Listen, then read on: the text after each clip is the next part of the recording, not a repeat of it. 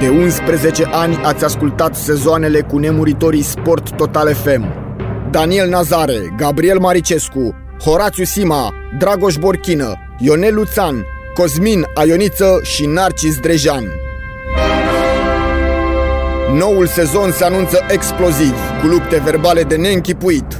Se întoarce fiul risipitor Florin Chivulete, alături de nemuritorii Viorel Grigoroiu, Vasile Constantin și Răzvan Toma. Regie, Dragoș Constantinescu și Mișu Constantin. Scenariu, Alex Chirițoi.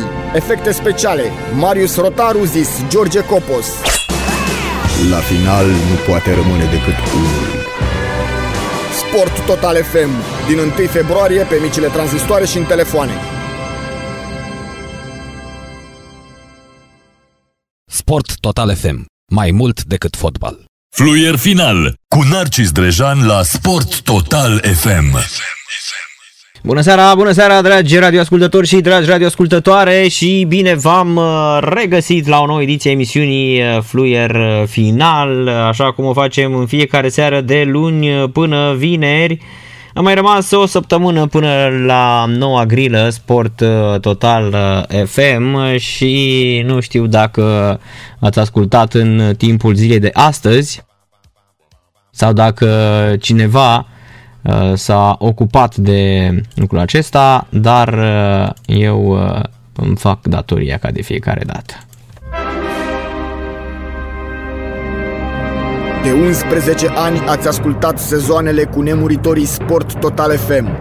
Daniel Nazare, Gabriel Maricescu, Horațiu Sima, Dragoș Borchină, Ionel Luțan, Cosmin Aioniță și Narcis Drejan. Noul sezon se anunță exploziv, cu lupte verbale de neînchipuit.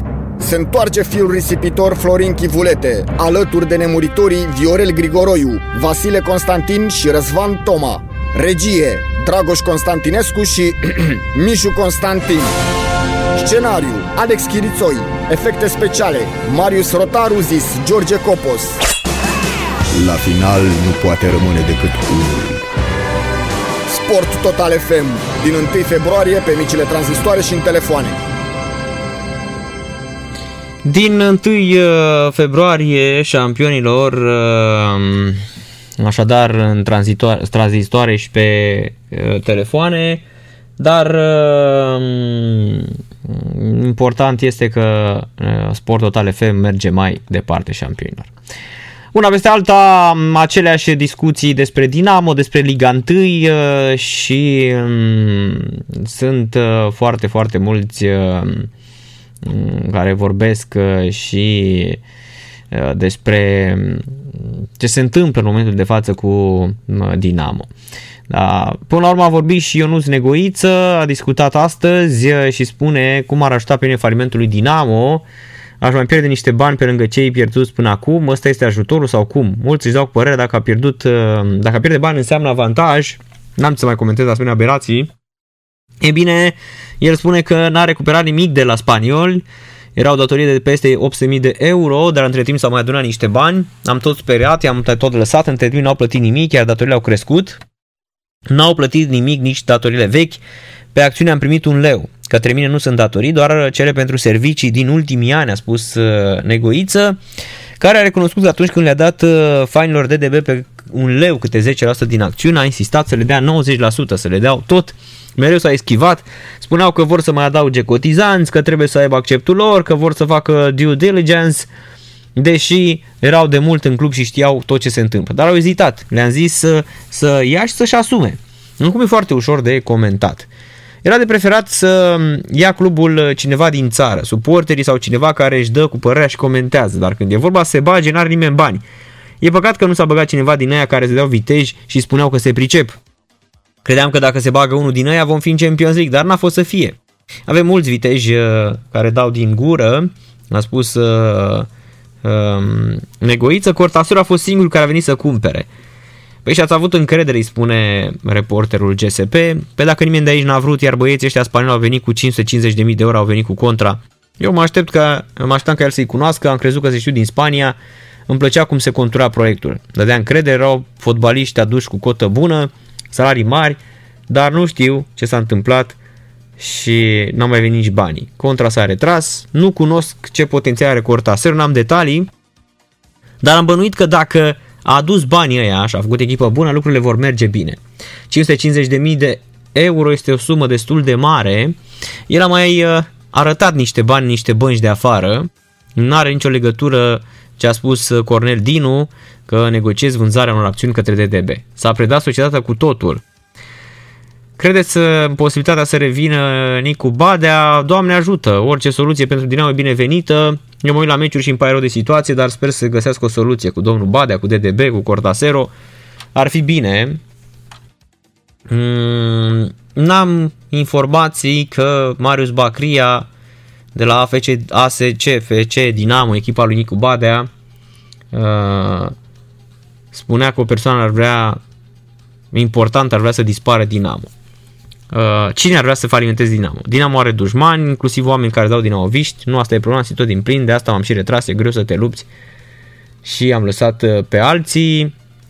A spus uh, Ionuț Negoiță astăzi într-un interviu pentru Gazeta Sporturilor și cam atât. În rest, problemele sunt eterne, nu reușește nimeni să o scoată la capăt cu ele și în mod normal eu cred că Dinamo se îndreaptă cu pași uh, rapizi către faliment. Nu ai cum. Sunt foarte mulți bani și am spus-o și mai devreme când am fost la Digisport. Să spunem că vine un Xulescu plin de bani și acopere datoriile. Nu știm cât sunt ele. Că nimeni nu știe. A, așa toată lumea spune că sunt 3, că sunt 4, că sunt 5, alții spun că sunt 7 milioane de euro, adică sunt 8 milioane de euro. Nimeni nu știe exact ce datorii are Dinamo. Poate cei din DDB le știu, e posibil. Însă vă dați seama că dacă ar spune suma, e posibil să înțeleagă, să se retragă tot, să zică, bă, păi nu avem nicio șansă. Însă România are o chestie, nu știu de unde, există un optimism din ăsta exagerat de-a dreptul. Eu nu-l înțeleg, fraților. Și sunt, am mai spus-o, o vedem de fiecare dată în povești reprezentative, da? Așa am fost și noi, oameni buni. Că vă dau cazul Sport Total FM. Bine, la noi a fost o garanție până la urmă. Da? Un om a promis și un an de zile a reușit până la urmă. Dar și noi eram tot în situație, înțeleg perfect. Și noi eram la șase luni de neplată și aveam speranța aia că o să fie bine. Dar, repet, bazându-ne pe niște uh, oameni serioși, nu pe niște, pe niște uh, șampioni din ăștia. Da? Atenție! Deci, uh, mm, repet, sunt foarte, foarte mulți oameni care noi avem chestia asta, ne, ne băi, credem până în ultimul moment. Până la urmă, cred că toți au ideea asta de speranță. Dar nu și atunci, bine, nu putem compara situațiile. Acum e vorba de milioane de euro. Dar și așa, într-o societate în România, dacă ai adunat datorii de 300, 400, 500 mii de euro, slabe șanse. Poate, în cazul în care există un potențial uh, enorm, neexploatat și omul de afaceri îl simte, poate să facă lucrul acesta. Dar în fotbalul românesc, oameni buni, de ce să vii să plătești 7 milioane de euro și ce urmează după? că iei brandul, ok, poți să faci un brand de la zero și aveți dovada clară, Rapid, Craiova, nu? Care și-au revenit. Echipe plecate din... Uh, bine, Craiova a avut așa un wild card din ăsta science fiction, direct Liga 2. Însă, mm, repet, sunt uh, niște probleme uluitoare, măi, oameni buni. Uluitoare Adică oamenii sunt, și ce mă deranjează, că sunt foarte, foarte mulți care nu prea au, nici nu spun, i-ați văzut, nu spun lucruri pe nume. Eu vorbeam astăzi cu Gigi Mulțescu, Gigi Mulțescu e terminat psihic. Are de primit aproape 18.000 de euro. N-a văzut niciun ban de mai bine de jumătate de an. Și nici asta nu merge, domnule, că nu... Eu le mai spun și oamenilor că, domnule, că legenda, că Nu ne dați de... Păi da, dați-mă omului un salariu. Că așa e simplu să venim toată ziua și cu comunicate că a venit uh, Xulescu și mâine îl prezentăm pe Gavelescu și pe uh, Irinel uh, Columbeanu, da, noul sponsor al echipei, sau mai știu eu ce. Nu despre asta e vorba. În momentul de față, pe părerea mea, singura șansă a lui Dinamo este să o ia de la zero. Nu mai. Societatea asta e gata, masa credală probabil o să urmeze, pentru că vin um, toate, toate uh, mizerile astea, da, toate astea din urmă vin șampionilor și te lovesc din toate părțile. Plătește-i banii lui ăla, nu mai merge așa. Că tu dacă stai toată ziua cu uh, ideea asta de uh, 2 lei și 45 de bani, nu știți cum e, statutul de legendă nu îți plătește nici rată, nu îți plătește nici mâncare, nu îți plătește absolut nimic. Că dacă stai așa și sper că zice cineva, hai domne că tu ești băiat bun, dumneavoastră sunteți uh, Nea Gigi Mulțescu, dumneavoastră ne aduceți nou. Nu, nu așa. Cel mai bine te duci și uh, acționezi legal. Nu, nu știu cum rezistă, uh, mă întreb cum rezistă acești, uh, acești oameni.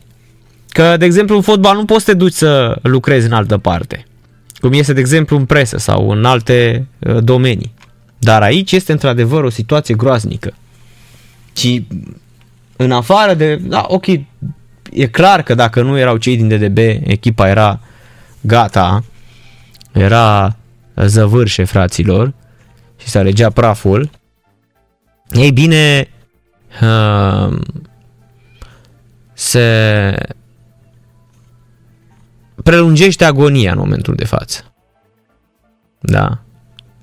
Deci se prelungește agonia și cam asta um, cam asta e totul, fraților. Așa arată uh, drama unei uh, echipe de, de fotbal. Să ne întoarcem la ce se întâmplă în acest moment. Fener are 1-0 cu Kayseri Spor 1-0.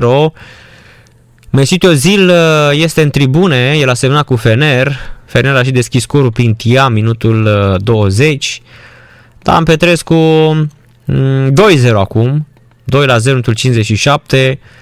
Dan Petrescu, mai mult ca sigur, Samata a marcat, dublă schimbare, a ieșit Aaron Lennon și Kanga Aka, au intrat Korgmaz și Parlac în echipa lui uh, Dan Petrescu care este pe rol retrogradabil, locul 18. Dan Petrescu a pierdut cu Gaziantep Gazi Shehir primul meci.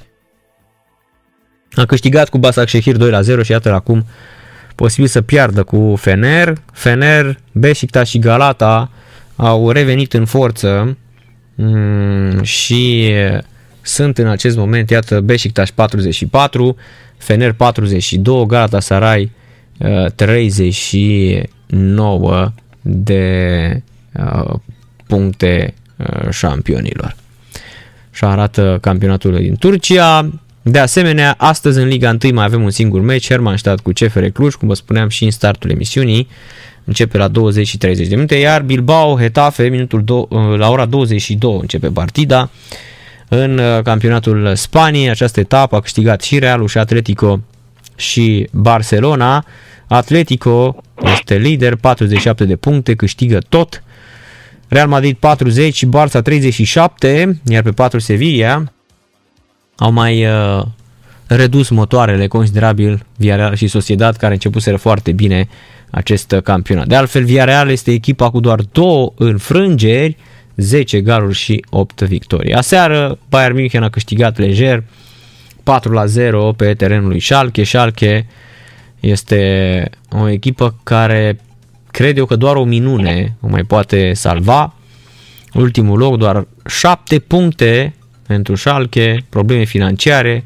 Gazonul lui Schalke de pe Veltins Arena, da, un super stadion anunțat cu surle și trâmbiți acum câțiva ani. Gazonul arăta de parcă era la recolta Galicia Mare cu, um, cu recolta Ostroveni Fix așa arăta, apropo de uh, presa străină uh, care se leagă de starea proastă a gazonului din România. Deci aseară la Schalke cu Bayern München, Veltins Arena, atenție, deci echipă cu super stadion. Deci gazonul, credeți-mă, dacă ați văzut meciul, era pur și simplu aricești, aricești ractivan cu metalul filipești de pădure. Exact așa arăta gazonul. Îngrozitor, credeți-mă, îngrozitor. Deci, repet, uh, Veltins Arena, Gelsenkirchen, cu bani, cu Champions League, 4-0 le-a dat uh, Bayern. Bayern München poate să câștige și pe nisip. Bayern München, dacă joacă cu orice echipă din Bundesliga, câștigă și pe nisip. Mihai Rusu este în direct cu noi. Bună seara, bună seara, Mihai! Bună seara, Narcis! Bună seara, dragi ascultătoare și, dra- A, și dragi ascultători! Ai văzut, Mihai, ce, ce gazon infect aseară la da. Schalke? Am, am văzut. Care, da, expli- trebuie, care e explicația? Da, trebuie să ținem cont de, de starea vremii, dincolo de instalația de încălzire, pentru că au instalație de încălzire, dar a, a fost frig, a nins, a plouat și atunci toți acești factori naturali uh, nu au putut fi neutralizați de, uh, de încălzirea subterană. Uh, se întâmplă, să știi că se întâmplă... Da, dar celelalte, celelalte stadioane, celelalte gazoane arătau foarte bine în etapa asta și a fost cam aceeași vreme în Germania. Pentru că sunt, sunt cluburi care acoperă gazonul. Uh-huh. Da? Aici nu a fost acoperit. Din ce motiv nu știu. Dar pentru că a început, pentru că a început cu, cu, cu Schalke, Uh, trebuie uh, să reamintim ascultătoarelor și ascultătorilor că Schalke 04, cum este titlul exact, uh, um, reprezintă orașul Westfalic Gelsenkirchen.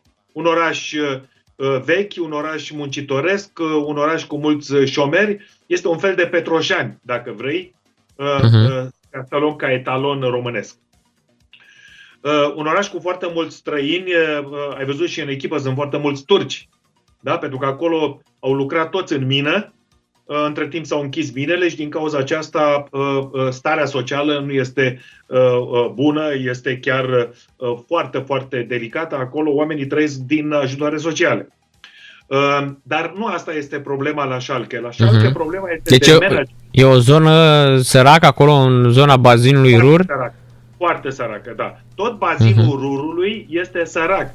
Pentru că nu mai suntem uh, în perioada după 1950, în care uh, a renăscut industria oțelului și a fontei, ca să nu mai vorbesc de perioada interbelică sau înainte, unde acolo era inima Germaniei, acolo era inima de foc, acolo, sau, acolo era industria armamentului. Uh-huh.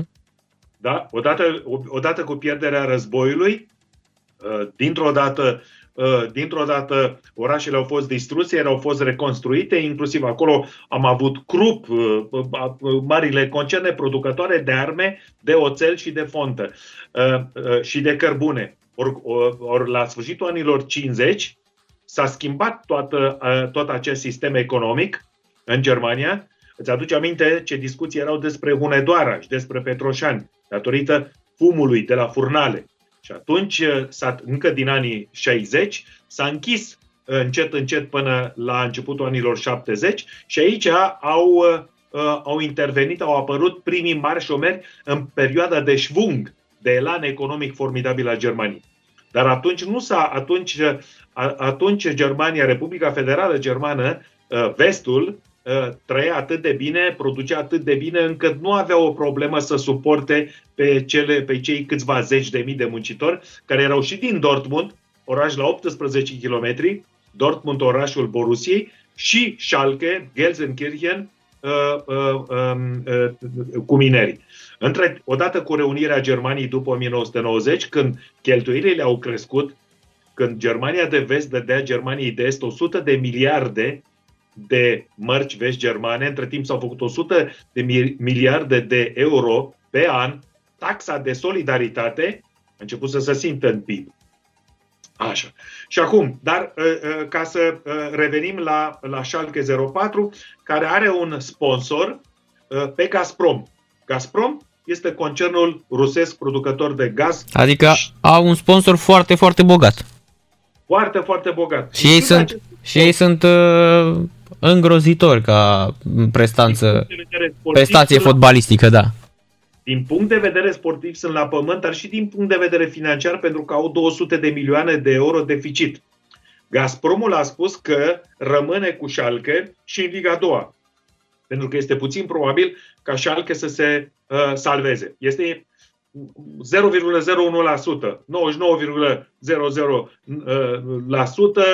înseamnă retrogradarea. Pentru că Gazprom, și care este explicația? Gazpromul trebuie să rămână în piața germană și mai ales în piața mediatică, pentru că Gazpromul finanțează și construiește uh, gazoductul Nord Stream 2, gazoductul din nordul marin al Europei 2, care începe de la St. Petersburg și uh, ajunge uh, la Lubmin în nordul Germaniei. Și în felul acesta uh, se alimentează și Germania, dar și Occidentul cu gaz. Cum aici, uh, aici există o, uh, un mare conflict politic, Uniunea Europeană contra Rusiei și, bineînțeles, Statele Unite contra Rusiei, Statele Unite chiar și în mandatul Trump, dar și în mandatul Joe Biden, um, care nu este de acord ca Occidentul, Uniunea Europeană, să importe de la ruși și nu de la americani, pe de o parte, și pe de altă parte să devină de, de Europa Occidentală dependentă față de gazul rusesc. Oamenii lui Putin. Uh-huh.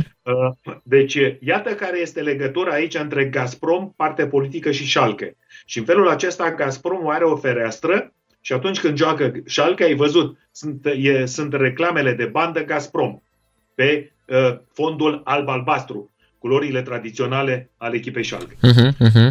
Da, așa. Deci, uh, da, această chestiune cred eu că se va rezolva pentru că între timp construcția gazoductului s-a oprit, la, mai sunt 150 de kilometri de, de, de, pus, de, de pus aceste conducte în Marea Nordului și am văzut și cum sunt vapoare speciale care introduc în apă, e o mhm. tehnologie uh-huh. formidabilă și aici lucrează o serie întreagă de firme care sunt amenințate de americani cu uh, cu sancțiuni economice. Și unele au sărit din această schemă, inclusiv, inclusiv o societate mare de asigurare din Elveția, din Zurich, care a asigurat tot acest proiect.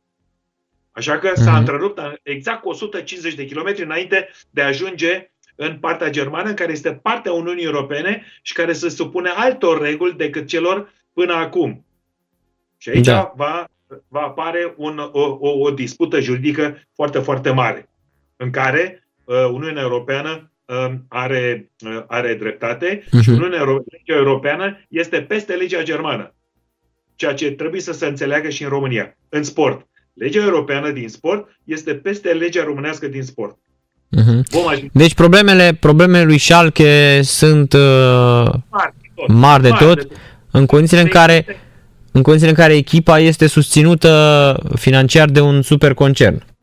De un superconcern, da. Acest superconcern însă, dacă, uh, ca să nu exagerez, uh, are o contribuție cam de 30-40 de milioane de euro pe an. Nu, dar văd că sunt contracte de 10.000, 12.000 de euro pe lună, adică sunt contracte foarte mici comparativ cu alte echipe din Germania. Le-au păi, scăzut contractele. Deci Ibisevic, Ibisevic are 10.000 pe lună. Păi mai bine vine la FCSB de bani ăștia.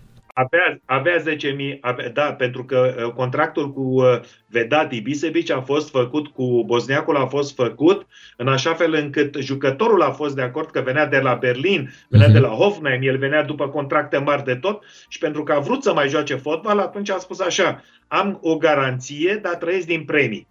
A, să, să-i dea prime. N-a luat nici prime, că echipa tot, tot la bătaie. A contractul pentru că s-a bătut cu un fotbalist. Da, știu, știu, știu, știu, dar avea 10.000 pe lună. Da, păi dar era, văd... era cel mai contract. Era, era o, o chestiune numai de, uh-huh. de era un da. angajament, un Oricum sunt mici care... contractele, văd 15.000, 20.000 pe lună, adică contracte mici. Da, unii, unii, unii. Da? De ce? Pentru că nu mai sunt bani. La 200 de milioane de euro Uh, deficit, de unde să mai dai bani? Așa. Iar Schalke, ca să încheiem subiectul, în momentul în care va pica din prima Bundesliga și va cere acum în luna mai uh, licență pentru Bundesliga a doua, nu cred că va primi cu toate aceste datorii și atunci ajunge în Liga a patra aia de amatori, faliment. În Regional Liga? Regional Liga. Cum a fost Magdeburg și Bayer Werdigen, acolo se duc? Așa. Și cum a ajuns Alemania Aachen. Sau Alemania când, da. Ai văzut? Echipa, este echipa la ultima stație a lui uh, Regenkamp. Exact, exact. Sergiu Radu. Sergiu Radu, da. da. Așa. Deci, Energy Cottbus a fost la fel. Uh, uh, Așa, energia Cottbus a căzut pe linie sportivă, nu pe linie financiară. Da. Celelalte echipe A mai au fost căzut- uh, ăștia celebri din uh, unde a fost Eva Lin în antrenor uh, din Hamburg. San Pauli. San Pauli, da. Uh, San Pauli a ajuns în Liga 3 Bun, dar uh, deci ca, deci ca să înțeleagă să, să înțeleagă și lumea din România că toate aceste artificii care se fac acum în, uh, în Liga Profesionistă sunt niște instrumente artificiale sub influență și politică care vor să salveze anumite societăți comerciale care în mod legal nu mai au ce căuta în Liga Profesionistă, începând cu Dinamo. Acum, mergem la Berlin. La Berlin, uh, Narcis, la Hertha Berlin, uh, care a primit anul trecut, uh, care a primit și a cooptat uh, un acționar german, care a venit cu 245 de milioane de euro, nu are rezultate sportive, drept pentru care, duminică, um, Consiliul de Supraveghere, care este peste Consiliul de Administrație, l-a eliberat din funcție pe managerul principal, care era șeful Consiliului de Administrație. Ca să înțeleagă uh, uh, lumea, toți cei care se ocupă de fotbal, că uh, o societate comercială, fotbal club care vinde fotbalul, are în construcție la nivelul numărul 1 Consiliul sub, de supraveghere care este format din acționari, din sponsori, care nu sunt angajați, care aduc bani și nu primesc bani și atunci când ar fi să primească acțiunile, le reinvestesc în club, așa cum fac și englezii. Nivelul al doilea este Consiliul de Administrație care se ocupă de businessul operativ, adică zilnic, lunar, fotbal, uh, uh, plăți, uh, cantonamente, deplasări, hoteluri, închiriat de avioane, autocare și așa mai departe. Și aici Consiliul de Administrație, că de aia se numește administrația zilnică, săptămânală, lunară, are un președinte de consiliu, are un vicepreședinte care se ocupă de marketing, un, unul care se ocupă de sport, altul care se ocupă de contracte. Așa. Și aceștia sunt angajați ai societății comerciale și primesc salariul X. Consiliul de supraveghere, deci al acționarilor, are dreptul să intervină oricând și să dea afară pe oricine în funcție de situația creată, așa cum s-a întâmplat la Berlin.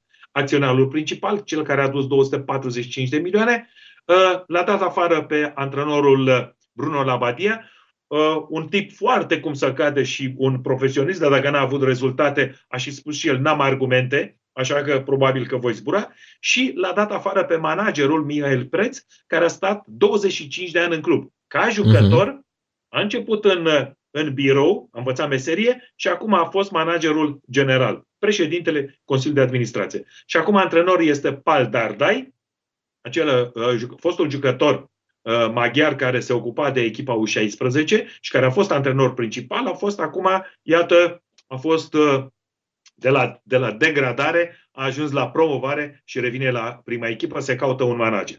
Bun. Acestea, de, aceasta este situația din, din, din, de la Berlin, din Bundesliga. Acum vreau să trecem în, să trecem în Anglia, Narcis, pentru că aici am o știre foarte interesantă. E vorba de Chelsea. Și azi da, l-au, l-au dat afară pe Lampard astăzi. În corespondența cu Daniel Nazare vorbeam despre scaunul uh, proiectil uh, pe care stă Frankie Lampard, uh-huh. care este o legendă a clubului Chelsea și care, iată, la 4 ore, 5 ore după corespondența mea, a zburat Abramovici, uh, l-a eliberat din funcție cu cuvinte frumoase și l-a adus pe Thomas Tuchel, antrenorul german, care până acum câteva săptămâni a fost la Paris Saint-Germain. Thomas Tuchel este un antrenor care, uh, care este de meserie profesor de sport, care nu a jucat fotbal, a fost totdeauna antrenor copii junior, un talent extraordinar, un strateg, un pedagog, un psiholog și care atunci când Jurgen Klopp a plecat de la Mainz, Mainzul, o echipă mai mică în Bundesliga, l-a luat pe Jurgen Klopp, care era secund și care uh, a consolidat echipa și a ajuns la Borussia Dortmund. La Dortmund a fost campion, a câștigat cupa, a câștigat supercupa, a făcut uh, ravagi în, în Liga Campionilor și așa a ajuns la Paris Saint-Germain. La Paris Saint-Germain a, a dominat toată scena fotbalistică franceză, cupă, ligă, supercupă și a ajuns în anul trecut în finala Ligii Campionilor. O dispută cu Leonardo, cu directorul sportiv brazilian și l-a uh, dus uh, pe poziția de șomer, șomer de lux și acum iată că revine în fotbalul mare la Chelsea, în Premier League.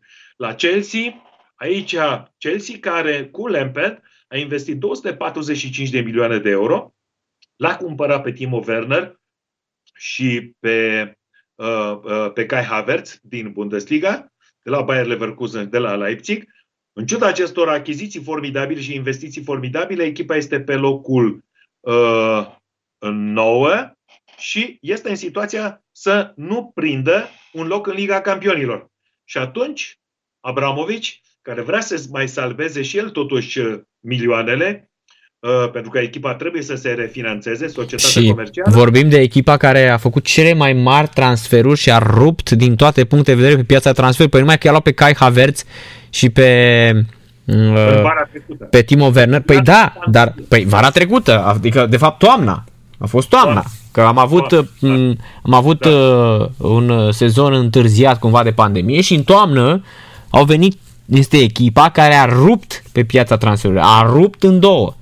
A rupt Și în tu? două și uite- Tu nu ești în și stare- uite că- Da. Deci are o super echipă și nu ești în stare decât locul 9. Păi, e o problemă Ai mare.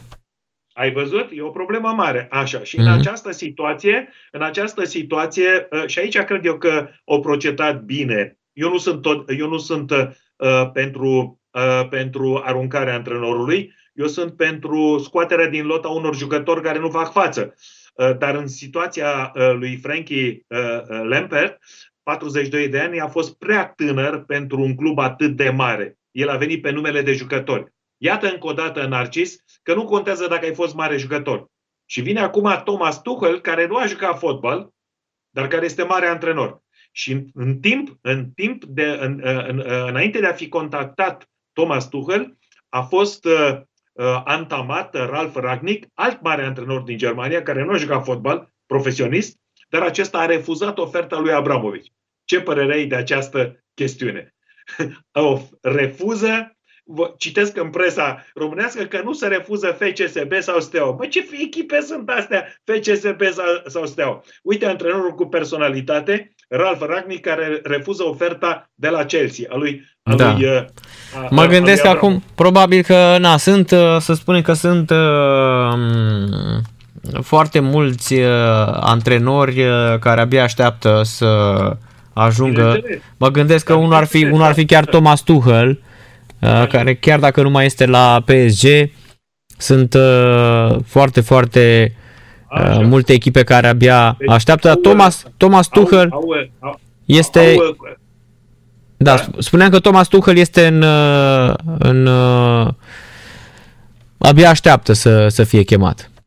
Da, bineînțeles. El Da, este, bineînțeles. el este prima uh, variantă, înțeleg. Păi deja Și s-a și opțiune. discutat, uh, trebuie să semneze contractele. Și pentru că, Mhm. suntem, la, uh, pentru că suntem la antrenori, uh, vezi diferența, uh, Narcis, de mentalitate și aici trebuie să facem totdeauna analiza asta în, în, în, în, uh, cu viziunea, în dorința noastră, cu imaginația noastră, ca uh, și uh, antrenorii din România să schimbe, nu puțin, foarte mult mentalitatea. Și acum ajung la subiectul care interesează și pe cei din fotbalul românesc.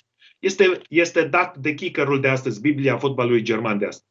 Uh, și este legat de Mesut Özil, care a semnat uh, contractul. că Fenerbahce joacă în acest moment, Mesut Özil este în tribună și uh, Biblia fotbalului german... Joacă cu Dan Petrescu, să spunem. Uh, Da. da, și Da. este scorul era 2-0 minutul 70 pentru, Fener. pentru Fener, da, iar acum este, imediat îți spun, tot 2 la 0 minutul 79. Așa, deci uh, uh, văd și tu diferența între echipa lui Dan Petrescu și Fenerbahce. Și cu asta, dar acum vei face diferența între antrenori. Deci, Christoph Daum, care a fost primit rău de tot în România, în care am sezizat foarte multe elemente de naționalism, de o agresivitate extraordinară, rasism, o spun pe proprie răspundere, fără niciun fel de reținere. Christoph Dano a, a fost antrenor la Fenerbahce în 2004 și în 2005 când a câștigat două titluri naționale, a fost campion al Turciei, în 2009 a câștigat Supercupa Turciei, în 1994 și în 1995 a câștigat campionatul cu Beşiktaş, Supercupa cu Beşiktaş. În 2000, la începutul anilor, uh, uh, anilor 2000, cu Bayer Leverkusen a fost în finala Ligii Campionilor și a pierdut finala cu contra echipei Real Madrid. Erau galacticii și este primit în România și este jignit. Uh, uh, este defăimat, este calomniat. De cine? De niște oameni care au, care au avut probleme și care au, au stat în închisoare. Nu vreau să le păi dau nume. Stai, cine l-a calomniat și că nu, eu nu... Uh, începând, începând cu, cu, cu acționarul principal de la FCSB. Păi nu, eu cred că primul care a dat semnalul a fost Sorin Răducanu, în prima zi când a fost numit uh, Christoph Daum, s-a dus la federație și a scris uh, uh Nicht kein zu Drogen, ceva de genul ăsta, spune nu drogurilor. Keine Macht, keine Macht der Drogen. Keine Macht der Drogen, da, așa. Era spune, formulă, da. era formula Comitetului Limit nu. Aici au fost da. câțiva, aici au fost câțiva care s-au temut că dacă vine Christoph Daum, antrenorul echipei României... A fost slab, uh, Mihai. A fost, eu zic că a fost cel mai slab selecționer al României. A fost, omul a venit, a luat 600.000 de euro, a venit probabil printr-un blat din ăsta făcut de federație. A fost slab de tot. A fost, uh, în afară de meciul ăla cu Armenia pe care uh, probabil dacă îl pregătea Geo de la Frigotehnica tot câștiga România. A fost slab de tot. A, a, a, deci a venit, n-a făcut nicio schimbare, n-a, n-a urmărit niciun jucător, mi s-a părut că a prins proștii, le-a luat banul, 600.000 de euro anual contract, 600.000 de euro, n-a făcut nimic. Cel mai, de, de, n-a existat selecționer mai prost în, în România asta din 1930 până în prezent decât Cristof Dap. Narcis, cu ce, ju- cu, cu ce lot de jucători? Ce au păi făcut păi da, a avut totuși rezultate, da? Cu Cosmin nu contra... Avut, că nu s-a calificat nimeni. Ce nu s-au calificat, da, nu s-au calificat, dar uh, n-a avut... Păi, hai, să, hai să ne întoarcem la rezultate lui Christoph Daum. Să-ți spun că uh, n-am fost în stare să batem pe ăia. Pe, uh, erau tot felul de pescari care veneau și uh, făceau egal cu România. Nu e. Nu e, nu e vorba de asta. E vorba că el a venit și a spus, exact așa a spus o să jucăm ofensiv. România este, are potențial, am studiat România și după aceea, după, după trei luni în care vede că nu iese, vine și spune exact ca un antrenor român. Păi nu e, că nu e așa fotbalul. Păi dar n-ai, n-ai spus tu, măi, omule, că vii tu din Germania și ne înveți pe noi și că România are potențial. Păi unde e potențialul? Că nu s-a văzut. Ai auzit care a fost reacția jucătorilor? Toți jucătorii au vorbit foarte frumos de el. Toți eu sunt, eu sunt convins că el este el era bine intenționat, dar, dar eu zic că Nafu nu e antrenor, nu mai e. Era expirat ca antrenor. Știi cum e? Vine o vârstă, vine o vârstă. Probabil n-are nicio legătură vârsta că sunt Dick Advocat care antrenează în Olanda și acum la Feyenoord Rotterdam are 70 de ani. Nu are da, da, e Dick Advocat ăla, știi? Ăla e Dick Advocat, da. ăsta este uh, eu cred Christoph că, Eu cred că, eu cred că uh, uh, Christoph Daum uh, a făcut o greșeală atunci când a acceptat contractul cu Federația Română de Fotbal. Că nu era pe măsura lui, nu și-a dat seama uh, în ce a intrat. Și de știu, aici, știu ai... Mihai, eu sunt de acord cu tine. Dar el a acceptat pentru... Uh, deci nu mai antrase pe nimeni de 2 ani. Ultima dată la Stuttgart, dacă nu mă înșel, că știu foarte bine. Pentru că am analizat atunci la, la Digi și am fost îi recunosc acum că după ce ai spus tu, recunosc că mă simt printre cei vizați. Și spun și de ce. Când a fost spus, eu am spus că nu cred că uh, un antrenor cum este Christoph Daum, deși la vremea respectivă era cel mai titrat antrenor care a fost prin România și posibil în continuare rămâne dintre străini, dar eu n-am avut încredere în el și spun și de ce. Nu antrenase de 2 ani pe nimeni, îmbătrânise, nu mai uh, n-a antrenase în viața lui o echipă națională, contează foarte mult acest aspect, pentru el totul era nou, nu cunoștea fotbalul românesc.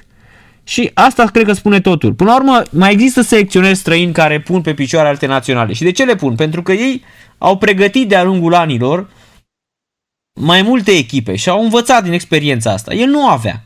Apoi am observat o blazare din asta se cum mi-a zis Sorin Cârțu, se românizase, înțelegi? Ajunsese exact la chestia asta. Nu, Ok. nu se ducea la meciuri, nu, nu vedeam, dacă aș fi văzut Bun, într-adevăr că ar fi urmărit Sunt anumite, sunt anumite, sunt Adică anumite eu, elemente, eu îți dau uh, argumente uh, acum. Eu, deci eu, unde ai nu, dreptate. eu nu-l jignesc, dar aduc argumente că a fost un antrenor foarte slab. Adică a fost uh, uh, cumva... Bă, nu, a fost, nu a fost, hai să facem o concluzie, nu a fost potrivit pentru echipa României. Nu era, dar, dar pe mine m-a deranjat asta foarte mult. Că el intrase cumva într-un încerc din ăsta, a, lasă că oricum sunt bine aici, contractul e semnat, 600.000 de euro pe an. Nu, era, Pa. nu, trăia, mă, din, nu trăia din 500 de mii banii Federației Române de Fotbal. Dar vreau să-ți dau un alt, un alt exemplu. Bernd Schuster. Bernd Schuster. Ai auzit de Bernd Schuster, da? Normal, absolut fabulos. Și ca fotbalist și un pic și ca antrenor după ce a fost pe la Shakhtar. Așa, și a fost la Shahtior Donetsk Mhm. și ce a făcut acolo? N-a făcut nimica. Nimic și a venit Pentru că- Lucescu. A venit Lucescu după Ai el văzut? și a venit făcut Lucescu. senzație. Sunt echipe, sunt echipe din estul Europei care nu pot fi antrenate de către tehnicieni din vest pentru că nu au mentalitatea. Nu au Da, mentalitatea. dar vezi, Ben Schuster uh, a eșuat apoi ca antrenor, adică E el, ușor, bineînțeles. Dar a fost după aia antrenor, a fost în alte părți. Adică unde el- a făcut treabă. el a fost, Da, pe, a fost, uh, ai dreptate, a fost în 2007-2008 la Real Madrid, dar n-a reușit mare lucru. Nu, da, însă- da, a, făcut mai mult, a făcut mai mult decât la Shahtior. Clar, A, clar. decât La, da, așa. Da, și Hai să ultima dată a fost prin China, dacă nu mă înșel.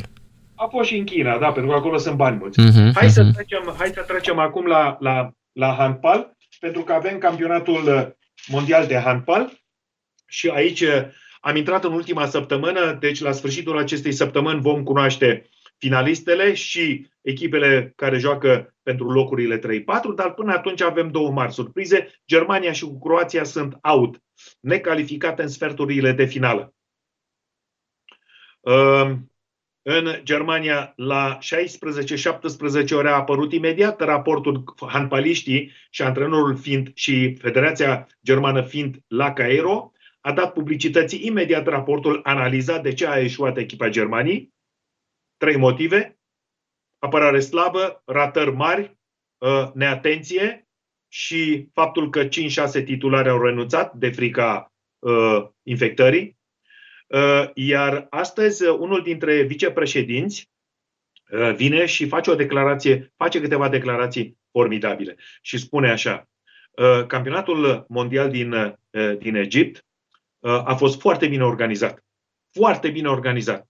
Uh, Egiptenii au luat măsuri extraordinare, totul a fost controlabil, totul a fost uh, uh, bine gândit, uh, toți oficialii, toți organizatorii au lucrat exact în schema lor pe funcția pe care au avut-o acolo și au îndeplinit competențele. Egipteni. Și spune vicepreședintele Federației Germane de Handbal, haide, uh, că au existat câteva uh, critici din partea germană, haide să terminăm cu această aroganță germană. Totdeauna spunem noi că facem mai bine.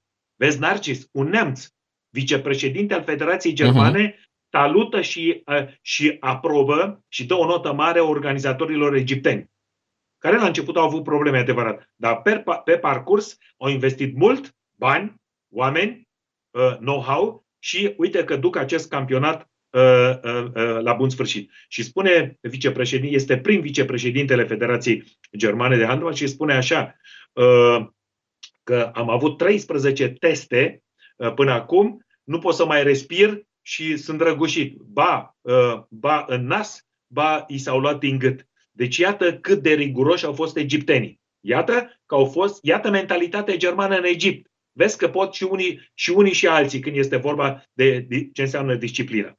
Acum, o altă aroganță a nemților, spun după ce au ieșit în sferturile de finală, declară unul dintre jucători că vom lua aur la Jocurile Olimpice, dar ei mai au un timp de jucat între 12 și 14 martie la Berlin turneul de calificare pentru Jocurile Olimpice. Deci ei, nici aici la net nu este cam, cam totul coșer. Și uh, încă o chestiune, încă o chestiune foarte uh, importantă, uh, și asta este, asta este tare de tot, uh, Narcis, uh, a apărut imediat o, o discuție uh, în, în presa germană, imediat după ce nemții au, au, au bătut pe brazilieni, dar erau deja ieșiți după ce spaniolii și cu ungurii uh, i-au, uh, i-au învins.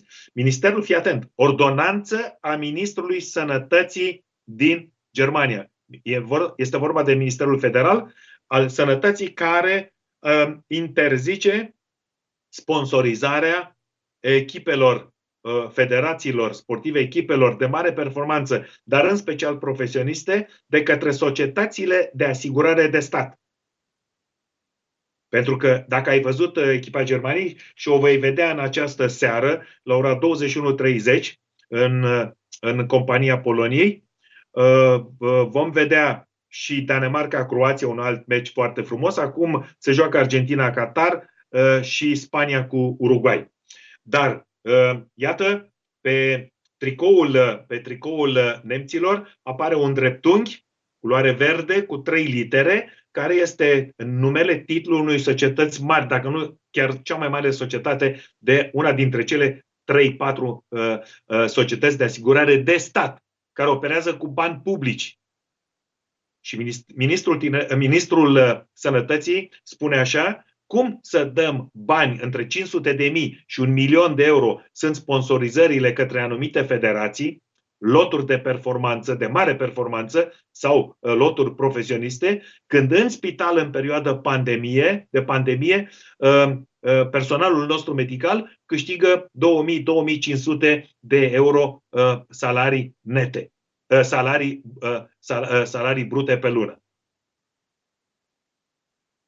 Sigur că uh-huh. imediat uh, a sărit, uh, au sărit toți funcționarii uh, federali în aer și au făcut o scrisoare, acum au trimis o scrisoare către parlamentari ca să, să atace în Parlament această ordonanță, că această ordonanță uh, vrea să fie transformată în lege, ministrul are voie să dea ordonanțe, în așa fel încât, încât în următoarele săptămâni, suntem în anul olimpic, se vor sista aceste sponsorizări. Bani publici care intră însă în sănătatea publică. Deci, iată un subiect uh-huh. extrem, extrem de sensibil și de delicat, dar care, încă o dată, se aplică în Germania, nu că se discută, se aplică în Germania, în timp ce în România banii publici sunt într-o parte și într-alta. Un alt subiect, o premieră, dacă vrei, o premieră uh, de data aceasta. A, Mihai, Mihai, chiar aș vrea să discutăm un pic pe chestia asta. Da. Eu ai văzut că tot încerc să demitizez chestia cu banul public. Fii atent. Foarte Uh, Germania a funcționat vreodată la nivel sportiv pe bani publici în afară de RDG? Nu. E, vezi? Asta e. Pe când România, din, uh, de la venirea guvernului comunist, sportul numai așa a, a avut parte. Și... Păi, dar nu numai Germania, Narcis. Franța, Olanda, Italia. Păi știu, dar Belgia, pentru că au avut, pentru că au avut altă, uh, cum să spun, Alt statut. Alt statut și alt, uh, cum îi spun, altă conducere, alte reguli. Eu de asta nu, mai, nu prea mai fac, uh, nu mai fac de mult. Uh, știi ce? Uite, de exemplu, la noi în România știi că la nivelul anului 2021 în instituțiile publice nu se poate plăti cu cardul? Și m-am dus, m-am dus și eu la ANAF, la o doamnă și am zis, cum adică doamnă, voi sunteți, deci sunteți Agenția Națională uh, Administrare Fiscală, da? Deci ANAF, da? Deci vorbim despre da. finanțele publice. Deci Agenția Națională de Administrare a Finanțelor, da? Deci, deci, bă, deci voi sunteți, sunteți statul român, voi, voi aveți toți banii pe mână, da? Și nu pot plăti cu cardul. Deci dacă eu, de exemplu, am un impozit, să zicem, de 10% sau mai știu ce, nu pot să plătesc cu cardul. Și am zis doamna aia, doamnă, o să vă pun și o întrebare, că știu că pe lângă faptul că sunteți aici de când lumea și pământul, avea vreo 195 de ani de când era la NAV, probabil lucra, a fost prima angajată de acolo. Um, am întrebat-o, doamnă, știți, așa, o întrebare, vă spun așa, vă pun și o întrebare. Știți când a fost folosit prima dată într-o instituție publică un, uh, un uh, card uh, Eh, și s-a uitat așa la mine și a dat ochii așa, belit ochii peste cap, deci venea să-i dai și vreo două peste ochi, da? Se uită așa cu o aroganță de aia la tine și dă ochelarii aia de 1953 de ani și îmi spune, dar ce crezi că mă interesează pe mine? Și eu îi spun, doamnă, dar credeți că nu s-ar putea schimba așa niște lucruri dacă noi în, în, în, la nivelul ăsta angajații, că voi sunteți exemplu, n-ați putea să, să faceți niște eh, demersuri, că așa se întâmplă Și el zice, bă, auzi, dar eu vorbeam cu ea, cu doamne, vorbim cu, cu o auzi. Și aici mi-am dat seama că uh, era vorba despre o lipsă de educație uh, mare de tot. Și am întrebat doamne, dar haideți, vă rog frumos, puteți să-mi spuneți când a fost folosit prima dată un uh, card într-o instituție de stat, într-o, în, în, într-o țară străină, că nu e vorba despre noi, despre România. Și am zice, bine, haideți, uh, vă rog eu frumos, uh, spuneți-mi. Și îi zic, uh, doamnă, vorbim de anii 70. Asta e și diferența. Și ea, hai că nu cred așa ceva. Și am zis, căutați, vă rog frumos, American Express. Dacă a fost toată viața ei funcționar acolo da, și... Da, American Express, da? Și noi în 2020, da? I-am zis, doamnă, American Express este înființat în 1850, vă dați seama, da? Așa. Și uh, când uh, au venit cu cardurile, care a fost într-adevăr în America, a fost uh, o chestie uh, revoluționară, cam asta e diferența între mentalitatea noastră și a lor care au folosit prima dată cardul, da? E diferență de uh, 50 de ani. Da? Asta spun uite că... Te rog, uite, te rog la această imagine care o pun în cameră. Vezi? Portarul echipei Germaniei este vorba de trunghiul verde și aici este chiar, adică este, este head sponsor, cum se numește, da? Sponsor principal uh-huh. și aici apare. De aici, aici în, în, începe această discuție de, de, de bani publici. Și acum că mi-ai pus o întrebare foarte bună. Cum a fost în Germania sau în Occident? Niciodată Occidentul n-a făcut din sport un instrument politic sau ideologic, cum au făcut țările comuniste. De aici, din a, aceasta a fost nenorocirea care continuă după 1990 cel puțin în România, când sportul de mare performanță și când sportul profesionist este finanțat de stat, contrar, contrar documentelor comunitare. Pentru că sportul în documentele comunitare, și ar fi bine și în România, să fie o activitate socială, cel social, pentru copii, pentru tineri. Sportul, banii care să vin de la comunitățile uh, locale, administrațiile locale, ar trebui să fie investiți în construcții de terenuri de sport pentru copii, pentru tineri, ca să-și petreacă timpul pe terenurile de sport. În mediul organizat, acolo poți să-i educi, acolo poți să-i controlezi. Nu să-i lași pe stradă să înceapă să vândă și să facă tot felul de șmecherii. În uh-huh. timp ce în RDG și în toate RSS România, sportul a fost un instrument ca să demonstreze unui dictator, cum, este, cum a fost uh, acest nebun de Ceaușescu, cât de bun suntem noi românii față de occidentali.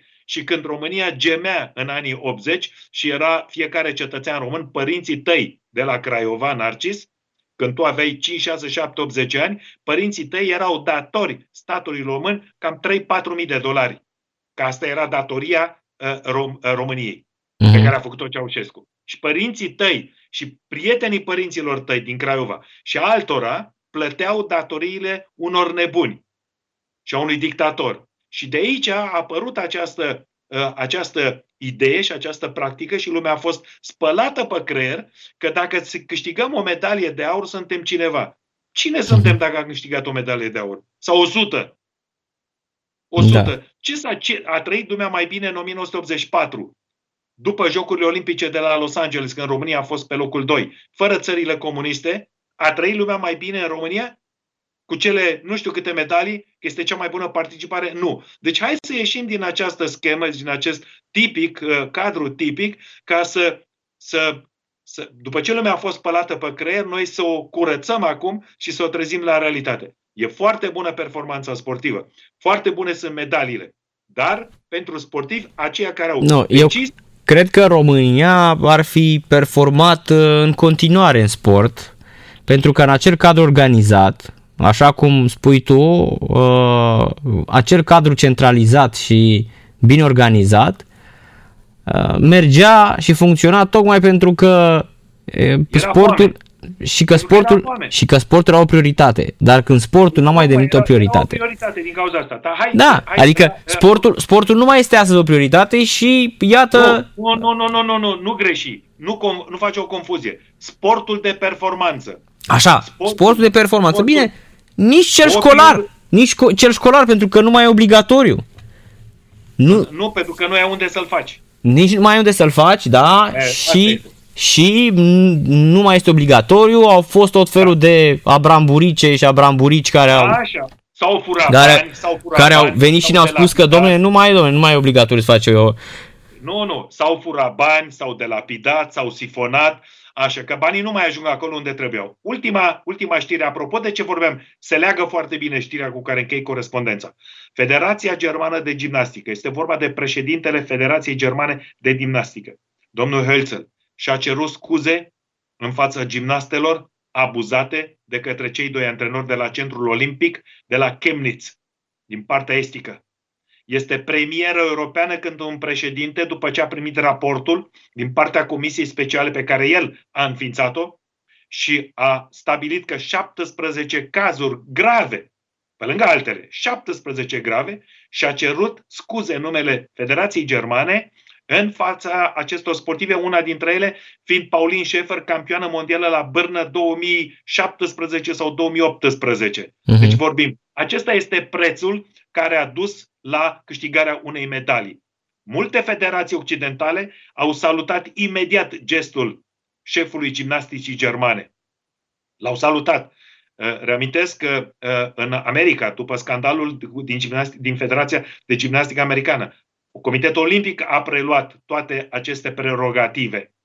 Numai uh, Comitetul Internațional Olimpic nu scoate un cuvânt și Federația Internațională de Gimnastică nu scoate un cuvânt. În rest, toate federațiile occidentale au salutat. De, Mhm. mm-hmm. Pentru că se știe că este o relevanță de sistem această, uh, această metodică, o punem în ghilimele, de agresare și de abuzare a fetelor. Iată, dar pentru că gimnastica este un sport care aduce la Olimpiadă și la campionate mondiale foarte mulți bani, pentru că este interesantă, pentru că se vinde bine în, în media și, uh, și la televiziune, atunci băieții din Comitetul Internațional și Federația Internațională tac că li se strică veniturile.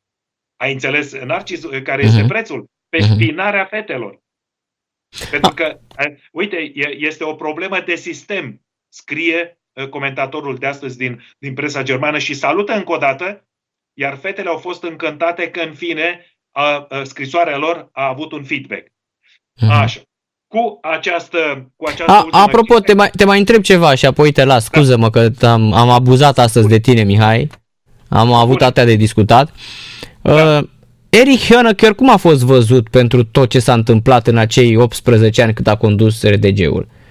Chiar dacă Cine? el, el știu că parcă a murit în Chile, dacă nu în exil parcă a murit. Cine? Eric Honecker? Da, da, președintele RDG-ului, care a fost 18 ani, 71-89. Că dictator a, f- a fost aici, a fost, a fost aici, aici vorbesc în Germania Federală, la Berlin, i s-a făcut proces, nu? Uh, i, s-au, i s-au dat, uh, uh, dar procesul care i s-a făcut, i s-a făcut pe o, o crimă care a efectuat-o el în, în anii 30. Deci Mhm. lui nu i s-a putut face un proces pe genocid. Deci Dar a făcut înțeleg, el- înțeleg că s-a renunțat la acuzații că el avea cancer de terminal și a murit apoi în Chile. Nu, nu, nu stătea juridic, nu puteau să demonstreze avocații, avocații acuzării, nu puteau să demonstreze ce a făcut el. Toată lumea știe, toată lumea a văzut, dar nu existau probe, documente. A, faptul că se el vede. omorâse pe cineva, am înțeles. Așa, exact. Da? Mhm. Așa. Uh, uh, Ceilalți de lângă el, șeful securității, ăștia au primit. Dar el n-a putut pentru că nu a dat el ordine. Șeful armatei și așa mai departe. Așa, bun. Asta este una, un alt uh, subiect. Așa că ne auzim mâine și avem, îți, îți, îți spun de acum că și mâine avem subiecte interesante și sunt Mhm. foarte bune dezbaterile noastre pentru că țin corespondența vie și avem foarte multe idei de schimbat. Da. Mulțumesc mult! Mâine seară ne auzim Da. da. săptămână cât mai ușoară, Mihai Sai. Mulțumesc și ție la fel. Numai Sănătate bine. la- Numai la bine. revedere. Mihai Rusu, dragi radioascultători, am dezbătut o grămadă astăzi uh, și ne-am și contrazis. Revenim imediat uh, cu un mare dinamovist, uh, Dan Matei Agaton. De 11 ani ați ascultat sezoanele cu nemuritorii Sport Total FM. Daniel Nazare, Gabriel Maricescu, Horațiu Sima, Dragoș Borchină, Ionel Luțan, Cosmin Aioniță și Narcis Drejan. Noul sezon se anunță exploziv, cu lupte verbale de neînchipuit. Se întoarce fiul risipitor Florin Chivulete, alături de nemuritorii Viorel Grigoroiu, Vasile Constantin și Răzvan Toma. Regie, Dragoș Constantinescu și Mișu Constantin. Scenariu, Alex Chirițoi. Efecte speciale, Marius Rotaru zis George Copos. La final nu poate rămâne decât unul. Sport Total FM, din 1 februarie pe micile tranzistoare și în telefoane. Am revenit, uh, dragi radioascultători, în direct uh, la emisiunea Fluier Final. Uh, țin minte că în urmă cu niciun an, domnul Dan Matea Gaton venise la o emisiune împreună cu Radu Banciu, moderam fotbalul inclusiv și la un moment dat toată lumea dădea pe Liverpool cu Chelsea, toți erau pe Liverpool Chelsea și Uh, cred că un producător i-a zis, uh, băi, uh, nu vă uitați la Liverpool-Chelsea și domnul Agaton a zis, la Liverpool-Chelsea te uiți tu, eu vreau la Dinamo să-mi dai. Da, cunoscut ca un dinamovist feroce și un, chiar un om de cultură, pentru că îl urmăresc de foarte mulți ani pe domnul Agaton pe Facebook și îmi place când amintește, spre deosebire de alți foști policieni care n-au avut așa Uh, legături uh, culturale. Ei bine, astăzi o să vorbim uh, cu domnul Dan Matei Gaton în direct la Radio la Sport Total FM despre situația de la Dinamo. Bună seara, nu domnule! Mai bine să vorbim de Nikita Stănescu, de Adrian Păunescu, de Tudor Gheorghe. Să știți că mi-ar, mi-ar face mare plăcere, să știți, mai ales că Nikita Stănescu a fost printre preferații mei. Adică Minulescu a fost preferatul meu și apoi Nikita Stănescu. Perfect. Ne, da. ne apropiem. Și apropo de introducere, eu mă uit la Liverpool, chiar îmi plac foarte mult, de la You Never Walk Alone, și mai ales de când de crop, da? Între Liverpool și Dinamo, întotdeauna rămâne Dinamo. Spun că Dinamo, da, exact. Dar uh, presupun că vă doare ce se întâmplă acum la Dinamo, domnule Agaton.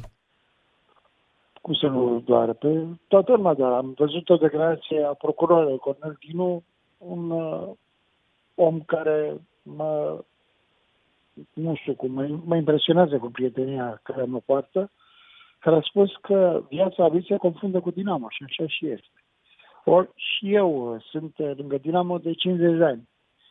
Aproape de 50 de ani, dar nu chiar de 50 de ani. Și am fost uh, și am văzut uh, sute de meciuri uh, în deplasare, în străinătate, pe vremea când aveam acces la competiții internaționale.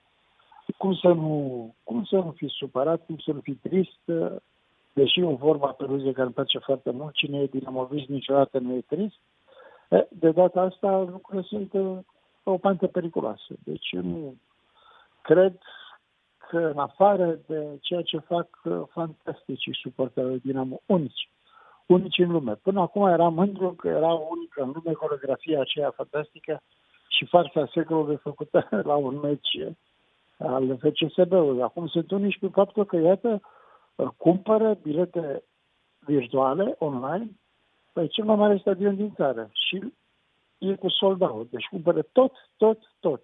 Doar cei de la Dinamo București mai mențin pe linia de plutire echipa de fotbal și lucrul ăsta este fantastic. Am înțeles, dar știți, eu chiar mă gândeam, de multe ori mă îmi pun întrebarea asta și zic, băi, eu n-am crezut în viața asta. Dacă îmi spunea cineva că Dinamo va ajunge în asemenea situație, eu ca om care am crescut cu derbiurile dureroase în care Craiova rar câștiga în fața lui Dinamo, uh, Dinamo care ne-a luat uh, toți uh, idolii și pe Cămătaru și pe Ilie Balaci, tot, tot, tot ce a fost și pe Claudiu Niculescu, Așa. Balaci a luat și l-a salvat, adică ține Corect. se operase și dacă nu era Rucescu să-l aducă la Dinamo, murea de foame. Așa este și chiar în regretatul e Balacin și spunea, în Craiova după mine au aruncat cu pietre și am ales să plec la Dinamo. Da. Da, corect, așa este. Jucător fabulos. De fapt, tot Craiova Maxima a fost o echipă extraordinară prin entuziasm, prin tehnică, prin viteză și printr-o iubire a craiovenilor pentru echipa lor de top. Aveți vreo explicație, domnule Gaton, pentru preluarea asta defectuoasă să vină un spaniol să-și bată așa joc de o echipă din România, de un brand? Lucrurile sunt foarte simple din punctul meu de vedere. Onorații federali, Liga, Federația Română de Fotbal, în momentul în care cineva vine și spune, mă rog, vrea să cumpere un club emblematic al României, trebuia să facă niște săpături. Așa s-ar fi întâmplat în orice țară. Nu, ei și-au văzut de treabă, se ocupă de var, se ocupă de cooperative, se ocupă de alte lucruri. Ori uh, acești uh, spanioli au profitat din plin de naivitate, de naivitatea unor oameni din anturajul Dinamo, care nu au cunoștință de management. Cornel Țănar uh, este un mare fotbalist și un băiat cu suflet ce rar am putut să văd. Dar Țățarul nu e expert în management fotbalistic, nu are cum să fie. Și au luat așa o plasă extraordinară. În afară de faptul că acești uh, domni spanioli erau și uh, supraplusau întotdeauna și pur, pur și simplu te convingeau că stau cu 10 milioane de euro în buzunar și le bagă în Dinamo să facă din o altă forță. Mulți dintre noi ne făceam planuri, ho cu 10 milioane ce putea să facem, vrem câștigăm campionatul. S-a dovedit a fi o farsă sinistră. Ce mă deranjează pe mine este că nu s-a început uh, niciun fel de urmărire penală împotriva acestor excroci. Că nimeni nu a cerut, uh, n-a făcut plângere penală, atât în România cât și în Spania, că nu au sesizat nimeni UEFA. Nici UEFA nu poate fi uh, indiferentă prin faptul că cineva vine și fură o echipă, o distruge. Pe ce motive, Dumnezeu știe. În orice caz, uh, proxima săptămână rămâne ceva care va dura până la, nu știu, Paștele Cailor. Da, asta cu proxima semana e, e superbă. Proxima semana vin banii, vin în milion, vin două, vin șapte, vin nouă. Iar pe, pe ce te pune pe gânduri, acum, după ce lucrurile sunt practic consumate, este faptul că ei au venit cu niște jucători uh, de linia a doua, dar cu niște contracte fabuloase fabuloase și chiar pentru Spania, nu numai pentru România. Uh-huh. Dai salarii de 30-40 de euro pe lună, trebuie să ai fotbaliști de uh, Naționala Spaniei, nu? Nu așa, nu vorbim de salariile de la noi. Și în Spania sunt echipe, de, în afară de cele mari, care domină fotbalul spaniol de atâta timp, uh, Barça, Real, Atletico, Valencia, nu știu, submarinul galben, au cu 7-8 jos, să sunt ca pe aici. Uh-huh, uh-huh. Jucătorii ăștia faci niște contracte și poate 3-4 ani. Că dacă vor câștiga și câștigă la UEFA sau FIFA, nu știu, depinde unde se adresează, nu numai că trebuie să le plătești salariile neplătite, care sunt 5-6, dar trebuie să achizi întregul contract care durează și 3 sau chiar 4 ani în unele situații. Deci să fie clar, dacă nu vine cineva cu 10 milioane de euro, în două săptămâni avem mari probleme la mine. Din păcate. Da, dar eu vă întreb ca bă, fost uh, om uh, care cunoaște cifrele foarte bine și mai ales în mediul de afaceri din România. Sincer, un investitor străin, ce l-ar atrage sau ce ar considera că este atractiv pentru fotbalul românesc să aducă acești 10 milioane de euro? E o modă. Uite-te la emiri care cumpără echipe uh, fabuloase, echipe uh, cotate la un miliard de lire sterline uh, la bursă. Uite-te la chinezi, care încep și ei să cumpere foarte multe cluburi din Europa. Deci e o modă ca investitorii să fie atrași. Bun, ei ce caută? Caută un lucru foarte simplu, faima. Pentru că aceste echipe au milioane de suporteri în întreaga lume, acele milioane de suporte reprezintă, fără discuție, și o masă de cumpărători care pot să cumpere nu numai tricouri și uh, fotografii cu echipa de fotbal, dar și anumite produse în a căror desfacere sunt interesați fie șeicii, emirii uh, sau chinezii. Deci asta caută. Mm-hmm. Bine, măcar ei au și niște interese economice. Ați văzut că ei vin și Uh, primesc niște uh, facilități fiscale în urma unor investiții în energie, petrol și așa mai departe. Adică Cortaserul ăsta ar fi venit ca să ce? Să vină să pună mâna tot pe niște drepturi TV. Țineți minte că la Piatra Neamț, când a venit italianul la Masone, le prezenta oamenilor, era pe stadion și le arăta muntele Pietricica și le spunea acolo va fi un hotel, acolo un spa. Adică el vorbea despre niște investiții uh, fantasmagorice, niște, uh, să le spunem, niște utopii până la urmă, că nici măcar nu știa el cu e muntele ăla din față, dacă poate să construiască ceva pe acel munte. Păi uh, chiar nu putea să construiască pe munte. Vedeți? Nu are nicio importanță. Da, ăștia sunt, uh, ăștia sunt excluși internațional de astăzi. Bun, cred că și spaniolii aveau niște interese imobiliare, că alte interese nu văd. Că nu cred că s-au gândit că o să vândă un milion de tricouri uh, cu uh, Dejan Sorescu și să scoată uh, 2 milioane de euro din vânzarea acestor tricouri. Că așteptam și ei să vadă ce se întâmplă cu stadionul, dacă pot să punem mâna pe un teren, terenul din Parcul Dinamo, era cotații de probabil că până 100 de milioane de euro datorită amplasării în centrul orașului. Da, și stadionul și probabil ceva și cu Săftica. E posibil, nu? Și Săftica. Săftica, da, adică Săftica. Jumătate de Săftica. Da. altă nu mai e. Corect. Deci, probabil că niște uh, interese imobiliare sau a fost o acțiune de tip mafiot menită să spere niște bani care s-au împotmolit. Sincer, pe care dintre cele două variante mergeți? Să vină urgent uh, 10 milioane de euro sau să se ia de la zero din Liga a 4 Nici nu vreau să mă gândesc la Liga a 4 M-am uitat uh, prin ce a trecut uh, Rapidul. O echipă pe care o stimez tot datorită suporterilor și tot datorită cuplajelor pe care noi doi mai știm poștii de la Barnau. Corect, corect. 100 de mii de oameni pe fosturile 23 august. Și pe Republicii, da. Și pe Republicii acum Republicii e parcarea de la Palatul Parlamentului. Corect. Uh, și uh, știu prin ce au trecut. Uh, am rămas impresionat de faptul că fanii rapidiști au rămas lângă echipă și în Liga 4 și eu sunt convins că dacă, Doamne ferește, o variantă pe care eu nici nu vreau să iau în calcul, să întâmple ceva cu Dinamo, o să vedeți că Peluza Cătălin Sfântan, dar și Uh, mulți alți suporteri din Oazen și va fi lângă echipă Liga 4. O să fie și mai ușor cu deplasările, că sunt satele astea de până jur, București, nu o să fie prea complicat. Dar nu vreau sub nicio formă, pentru că, acum să spun ceva, cine are interes să, să dispare Dinamo? Uh, Steaua mai umplă, pardon, FCSB, mai umplă cumva uh, arena națională Nimeni. cu altă echipă decât cu Dinamo? Nu, nu se știe clar că singurul meci care vinde bilete în uh, campionatul românesc este orice întâlnire între Dinamo și PCSB, indiferent de pozițiile pe care se află echipa. Și dacă Dinamo are pe ultimul loc, PCSB pe primul, stadionul se umple pentru că există această rivalitate, de punctul meu de vedere, admirabilă. Uh, așa că uh, să dispară o echipă fanionă doar pentru că niște spanioli tâmpiți uh, s-au băgat uh, peste noi, nu știu. Cred că și Negoița a făcut o mare greșeală, că trebuia să vândă uh, acțiunile lui DDB și DDB-ul se descurca, poate găsea și alți investitori mai serioși, poate găsea chiar și în România.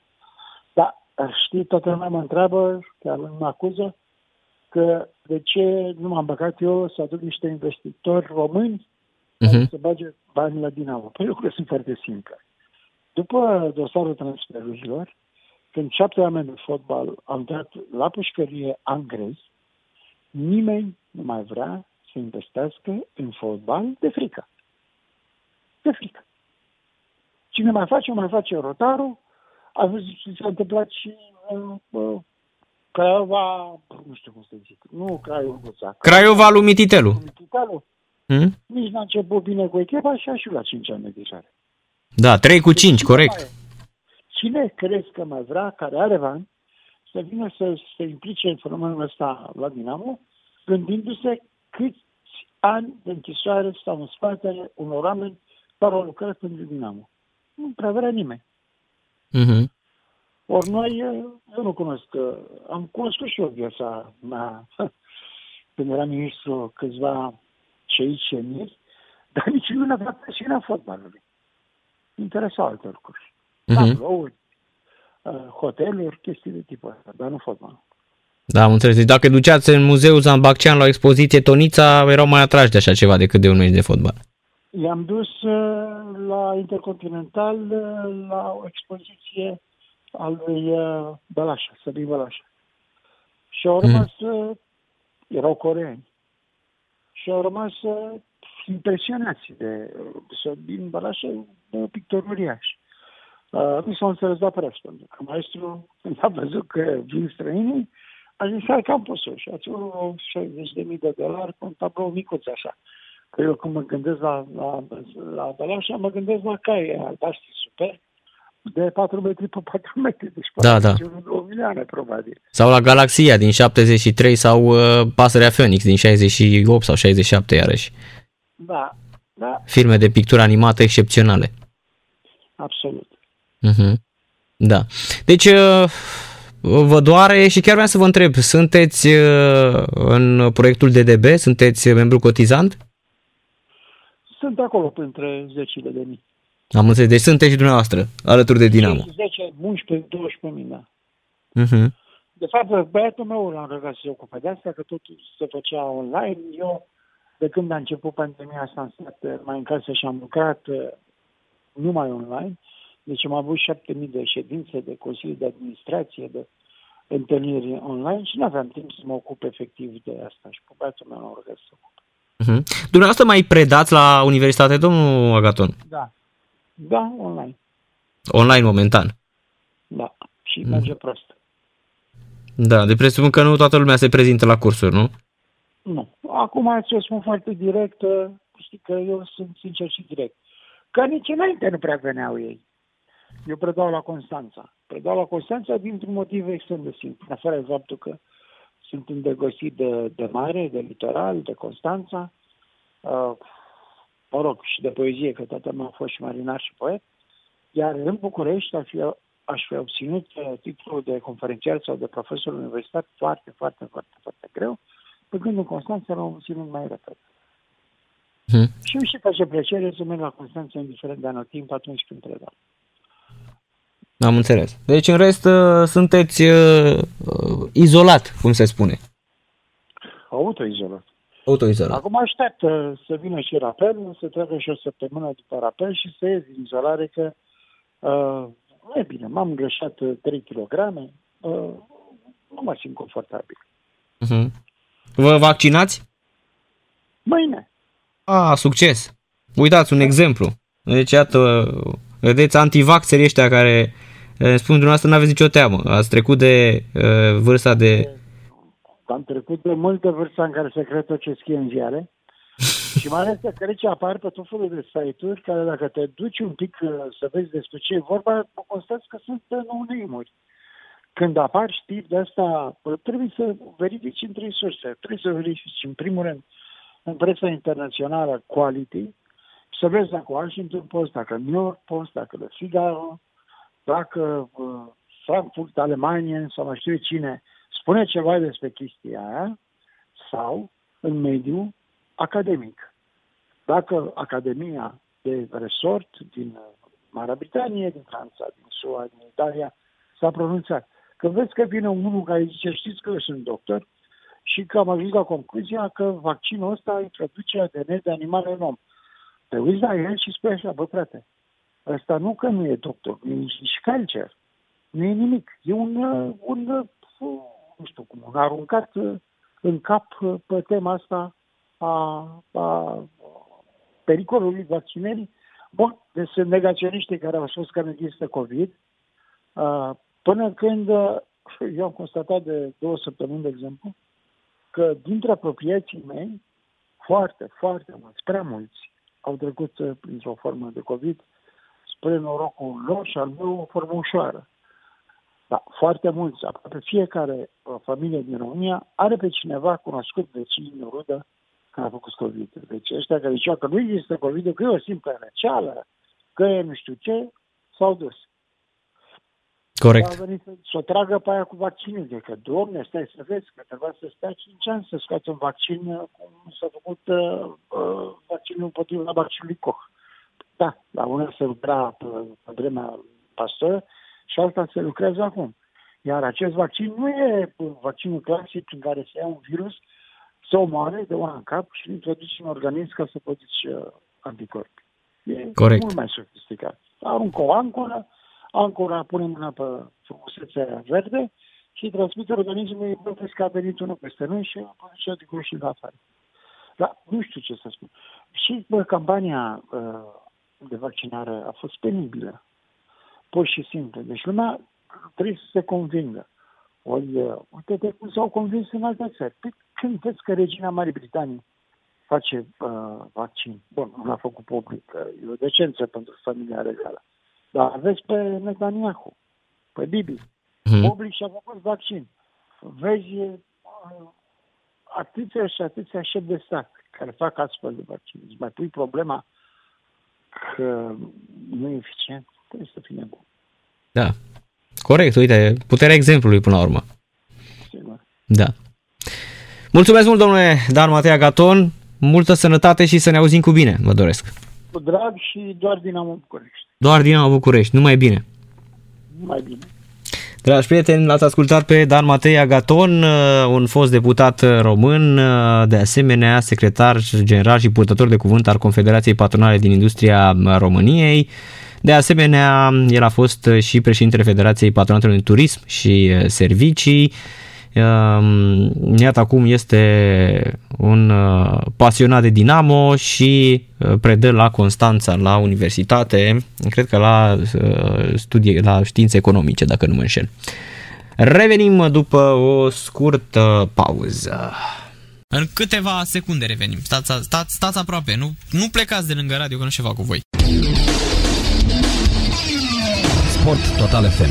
Mai mult decât fotbal. După intervenția unui mare dinamovist, Dan Matei Agaton, vorbind despre situația Dinamo, el credea că spaniolii aveau niște interese imobiliare, altfel nu-și explică cum niște spanioli tâmpiți puteau să îi dea așa o țeapă lui Negoiță și spune că nici, sub nicio formă nu se gândește la Liga 4 să ia Dinamo de la zero. După ce a dat uh, lovitura în Italia cu transferul lui Mihail la Parma, Mihail, iată fraților, confirmă și uh, toată lumea spune că este într-adevăr. De mult n-am mai avut așa un român tânăr care să explodeze, în, să joace foarte, foarte bine, în condiții care echipa nu prea ajută foarte mult. Etapa aceasta cu Sampdoria a intrat în ultimele 10 minute, dar din nou Mihail este un jucător foarte bun. Victor Becali este în direct cu noi la radio, la Sport Total FM. Bună seara și la mulți ani, domnule Becali. Bună seara, la mulți ani dumneavoastră și ascultătorilor noastre. Acum, Mihail, fiind oltean de al... Bine, el, no? e, cred, că, el cred că e de prin Târgoviște, nu? Da, bine, a plecat de la Craiova. Da, da. În da. Normal, vă dați seama, da. Așa am fost tot timpul cu, cu ăștia plecați de la da. Craiova eu. Dar cam fotbalist, domnul Becali. Poftim? Cam fotbalist, Mihailă, față de ce avem azi în Liga 1. Sigur, da, un băiat și un băiat serios, și un băiat cu minte, un băiat care știe ce vrea, deocamdată știe ce, ce vrea de la, ce, de la viață, de la cariera lui. E foarte... A intrat de atâtea ori foarte bine, toată lumea îl apreciază, sigur venea și după o pauză, a avut o se problemă cu pubalgie, deci nu, nu este nicio gravă, nu, nu are nimeni, nu se grăbește nimeni cu el acolo. Au oamenii răbdare și trebuie să, să fie în, uh, cum să se pună la punct din, din punct de vedere fizic, că stând atâta timp, uh, nu este, nu este așa ușor din mers să-ți să spui pregătirea fizică la punct. Dar eu am uh, mare încredere în jucător cu o viteză, cred că nu știu dacă sunt uh, încă doi jucători cu viteza lui Mihail în campionatul italian. Corect, foarte, foarte bună observație. Cel puțin eu îl țin minte în Liga 1 zbura pur și simplu, zbura da. în Liga 1. Hey, eu sunt convins că va zbura și acolo. L-am și văzut de altfel. Și cum a marcat da, și... Da, sigur, și cum a marcat și uh-huh. putea să mai marcheze odată. Dar asta e. Eu spun că el este, chiar dacă echipa este într-o situație mai delicată, din păcate, pentru noi, nu știu, nu putem, nu avem acces așa la echipe mai care stau foarte liniștite campionat. Nu? Asta este. Uh-huh.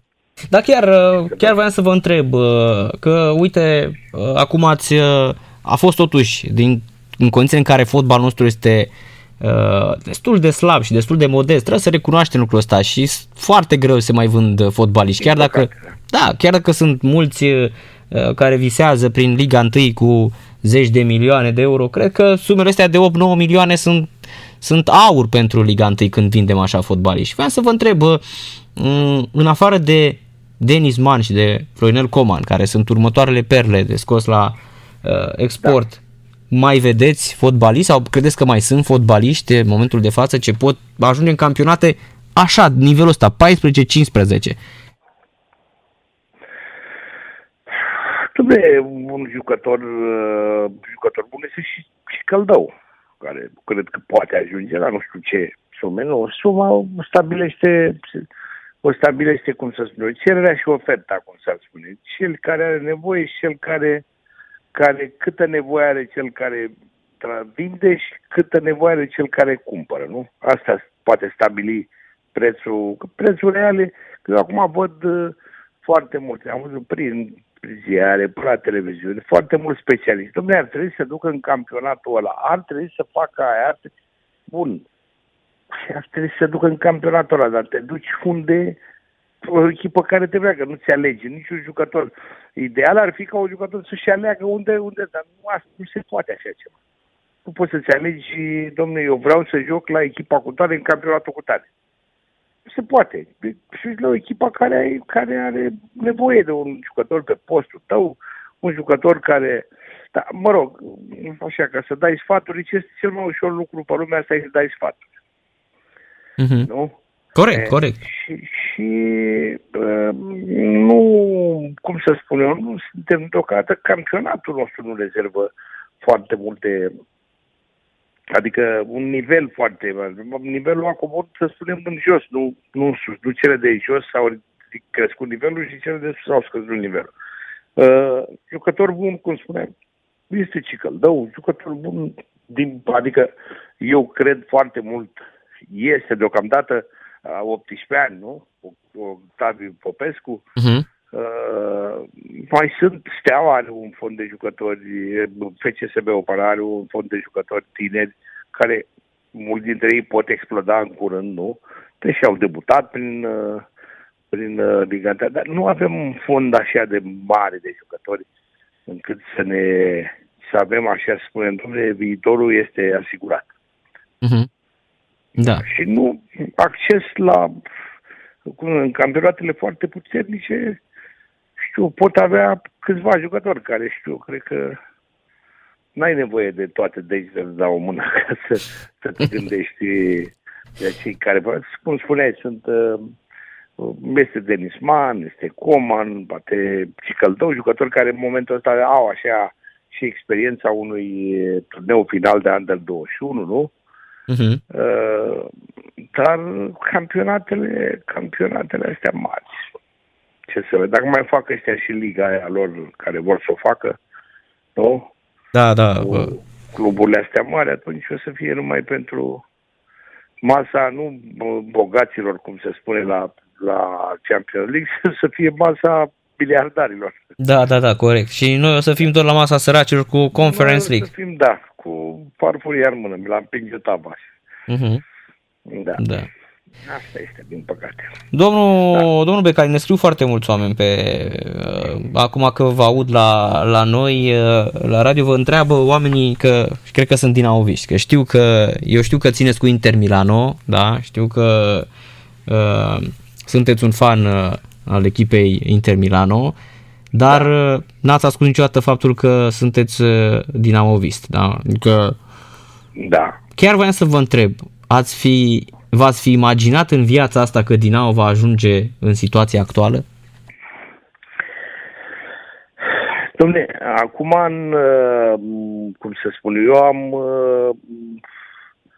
am fost, adică aproape și în, în perioada aia când Dinamo era după prin anii 90 în care a, a ajunsese într-o situație după perioada ea nu ajunsese într-o situație foarte delicată și a fost, uh, dar erau alte vremuri, s-a implicat și Ministerul de Interne, Ministrul de Interne, mm, au uh, uh, l-am adus pe Tararache, era dat la Bistrița împrumut, Adică era dat definitiv, nu împrumut, dar la vremea aia pădureanul s-a ținut Dumnezeu de grea, s-a ținut de cuvânt, l-am adus la Dinamo, a fost vândut pe 2 milioane la Grasshopper, pe 2 milioane de dolari și a fost așa, um, să zic că și a, a fost o, o gură mare de oxigen pentru Dinamo și a, după aia a venit perioada cu Borcea, cu tot ce, ce s-a întâmplat cu Badea și Dinamo a avut, știu dar niciodată n-aș fi crezut că poate să ajungă în situația de astăzi. Atunci, astea erau vremurile, mă rog, nu erau așa mulți uh, finanțatori, dar cam ziua de astăzi, cam în 2021 să ajungă Dinamo în situația asta, n-aș fi crezut niciodată. Pentru nimic în lume. Mă gândesc că... Dacă nu, dacă n-ar fi fost uh, uh, n-ar fi fost uh, suporterii, probabil că nici n-ar mai fi fost uh, nu știu, poate, poate era chiar în Liga 4 Pentru că ceea ce au făcut uh, acum, uh, cu toate că nu aveam așa, nu am uh, nu ne-am bucurat așa de o mare apreciere din partea suporterilor, pentru că întotdeauna așa sunt. Impresarii nu sunt apreciați de suporteri sau tot timpul, aoleu, ăia fac ele. Dar, uh, dar ce au făcut uh, cei de la Dinamo, nu știu dacă pot face multe echipe în țara asta uh-huh. ce au făcut suporterilor Dinamo și este lăudabil, dar nu asta este soluția. Adică nu, nu, nu poate redeveni Dinamo o echipă de top numai cu ajutorul suporterilor. Cu ajutorul suporterilor supraviețuiesc cum supraviețuiesc de ceva timp. Dar uh, nu poți ajunge în, uh, în uh, să, să joci, să te luți pentru campionat cu, cu numai cu ajutorul suporterilor. Uh-huh. Apropo, cred că la de-a lungul vieții dumneavoastră în fotbal ați întâlnit fel și fel de impostori în fotbal. Cort- da. Cortasero avea așa trăsături de impostor, vorba aceea, știți cum e, în, în, în, în, în meseria dumneavoastră, cred că doar vă uitați cum se îmbracă și cum își dă mâna prin păr și știți dacă e impostor sau nu. Dar nu știu, dar nu e cunoscut în lumea fotbalului Cortasero, că nu, nu cunoaște. Acum am auzit fel de fel de discuții și despre uh, cel care a fost practic inițiatorul acestui proiect prin Cortasero, prin el, prin Melero, dar nu, omul s-a retras după ceva timp când a văzut că nu sunt uh, bani, probabil și el a fost. El l-a convins pe contra, el uh, Uh, a lucrat în fotbalul, în fotbalul spaniol, a fost și pe la Liga, a fost și pe la... Dar nu este el uh, cel care... El a, s-a ocupat de acest proiect până la un moment dat în care a văzut că, că nu mai vin bani, adică vin luni, luni, luni, luni, luni și n-au mai venit și omul s-a retras. Nu știu dacă el este vinovatul, dar nu știu, adică să, să să, mm, știu eu, nu știu, dacă în Anglia te duci să cumperi o echipă de fotbal, nu poți, nu poți cumpăra așa oricum. Te duci și iei echipa de fotbal. Sau în, oriunde în lumea asta, nu contează. Există un minim de, așa, de, trebuie să există niște garanții, trebuie să existe ceva. Nu, Hodorong Tronc am cumpărat, sigur, ei au cumpărat o societate de aici, n-au făcut uh, veni cu alții. Dar nu știu cât de mult am fost convins de la început că nu, nu este o chestiune foarte serioasă, nu poate fi o, ceva foarte serios, pentru că nu știu ce ar putea să atragă pe niște investitori străini în fotbalul românesc. Foarte bună. Sunteți, sunteți exact aici, sunteți fix pe, pe linie cu mine. Asta mi-am pus eu, eu de la început, eu n-am fost... Sunt niște oameni care au ceva investiții pentru de, de, de sute de milioane de euro prin România spui, domne, au oameni afaceri în România, știu eu, își pot permite din, din, din, uh, din uh, afacerile lor să cheltuie, știu, 7, 8, 6, 7, 8 milioane, 10 milioane cu o echipă de fotbal. Dar cineva care nu are niște afaceri în România vine, nu știu cine, Șerdean sau nu știu cum se numește, de la Alba Iulia și cu nu știu, nici, niciodată pe cuvântul meu de onoare, niciodată n-am crezut în acest, uh, în acest proiect. Pentru că nu poate avea nicio explicație logică. Da, corect. Asta, exact, exact așa sunt și eu. Acolo fix așa spun, de, de, de, de, când a venit Cortasero, mi s-a spus, da stai, m-au înjurat fainul Dinamo, că stai, că dar cine ești tu să... Păi da, aceeași l-am spus și eu, domnule, dacă lua, venea și spunea, am jumătate din săftica, vreau să fac aici sediile multinaționalelor lui uh, Da, Elon Musk. da. Dom'le, atunci puteai, cred că, să crezi. Sau, și cred, mă gândesc că și dumneavoastră va, ați mers pe ideea că, bă, dacă noi îl știm pe Melo Romarin, ăsta e destul de șmecher prin Spania. Probabil că a fost și chestia asta, că s-au folosit de imaginea lui. s-au folosit de imaginea lui și el a crezut probabil în acest proiect. Cine știe ce au prezentat și lui, că doar nu avea, nu i-au arătat bani în, uh, aveau bani în uh, seip și i-au arătat de ăștia sunt banii și... Dar omul când a văzut s-a retras, s-a retras de- din ceea ce știu eu. S-a retras din, uh, din, uh, din, uh, uh, din acest proiect. Da. Ce să, nu știu, mie nu mi se pare, nu mi se pare, adică, ce spus, nu caut de atâta timp să găsesc o explicație logică. Ce poate să facă un, un, uh, un video, un om care nu are nici măcar, să spunem, un căști de ziare în România. Nu are nicio afacere în România Uh-huh. Și vine să cumpere o echipă de fotbal. Pentru ce? De unde? De unde până unde? Nu știu. Adică nu pot înțelege. Și ca mine, sigur, spuneai că te-ai înjurat, te-au înjurat suporterii, ei sărace din dorința de a sau din dragostea față de Dinamo, probabil că și mai jură. Și m-au înjurat și pe mine, jură și pe tine, jură și pe alții, pentru că ei cred într-o așa, că, într-o, cum să zic, au speranța asta că se va întâmpla ceva. Și Da. știu eu dacă uh, există o speranță și cineva mai spune, nu, spune nu cred în chestia asta, ei din dragoste pentru Dinamo sau pentru echipa, pentru echipa lor uh, mai, știu, câteodată poate sunt mai, Uh-huh. Corect, Așa, mai, mai- da, sunt mai iuți la mânie. da, la Mhm. mine, corect. Da, corect, da. Corect. Așa este. Sunteți uh, și dumneavoastră cu suporte, sunteți în uh, membru de DB? Ei nu sunt membru de DB, că nu m-a căutat nimeni, nu m-a întrebat nimeni. Eu am Dinamo în suflet, nu trebuie să-l am. De să fiu neapărat în DB. Poate, poate când mă duceam eu pe stadion, la Dinamo mulți dintre ei nu erau născuți. Nu? Corect, corect. Da. Nu știu, da, dar cum spuneam, dacă aș fi convins, aș fi convins că ce fac ei acum, Dinamo poate să devină o echipă de top, m-aș fi dus eu. Să, dar cu asta, cu ce fac ei, cred că Dinamo sigur este lăudabil din toate punctele de vedere. Dinamo nu poate decât supraviețui. Cât mai poate supraviețui uh, din, din, din eforturile care le fac acești suporte de Dinamo. Că nu știu dacă alte echipe, dacă la alte echipe se poate întâmpla așa ceva. Dar nu, nu vedeți pe termen lung supraviețuirea asta, adică e clar nu, că... Nu, nu, nu, nu. Este destul de... Mai ales acum să vedem ce se va întâmpla, pentru că s-au făcut niște contracte s-au făcut niște contracte care mulți, poate câțiva, știu eu, bă, români sau ceva mai renunță. Dar ăștia străini bă, nu vor renunța și ajung și te trezești peste 2 ani cu procesele de la până la FIFA și vin cu penalități, cu nu știu ce, cu nu știu și te trezești că vorbești singur la un moment dat. Cu noi Da. să ajung de tot efortul suporterilor, n-ajunge să plătești un singur jucător. Exact. S-au făcut contracte așa de, de, de nivel uh, european. Și eu, 22 de mii, 28 de mii, 30 de mii, nici FCSB-ul nu are care, spun eu că are cele mai bune contracte. FCSB-ul, CFR-ul nu aveau contracte uh, contracte mai mari decât la, la echipele astea, cu care au stabilitate financiară. Că FCSB-ul nu are niciun fel de problemă de, de stabilitate financiară. Sunt plătiți la zi, cum sunt plătiți și Craiova, cum... Mhm.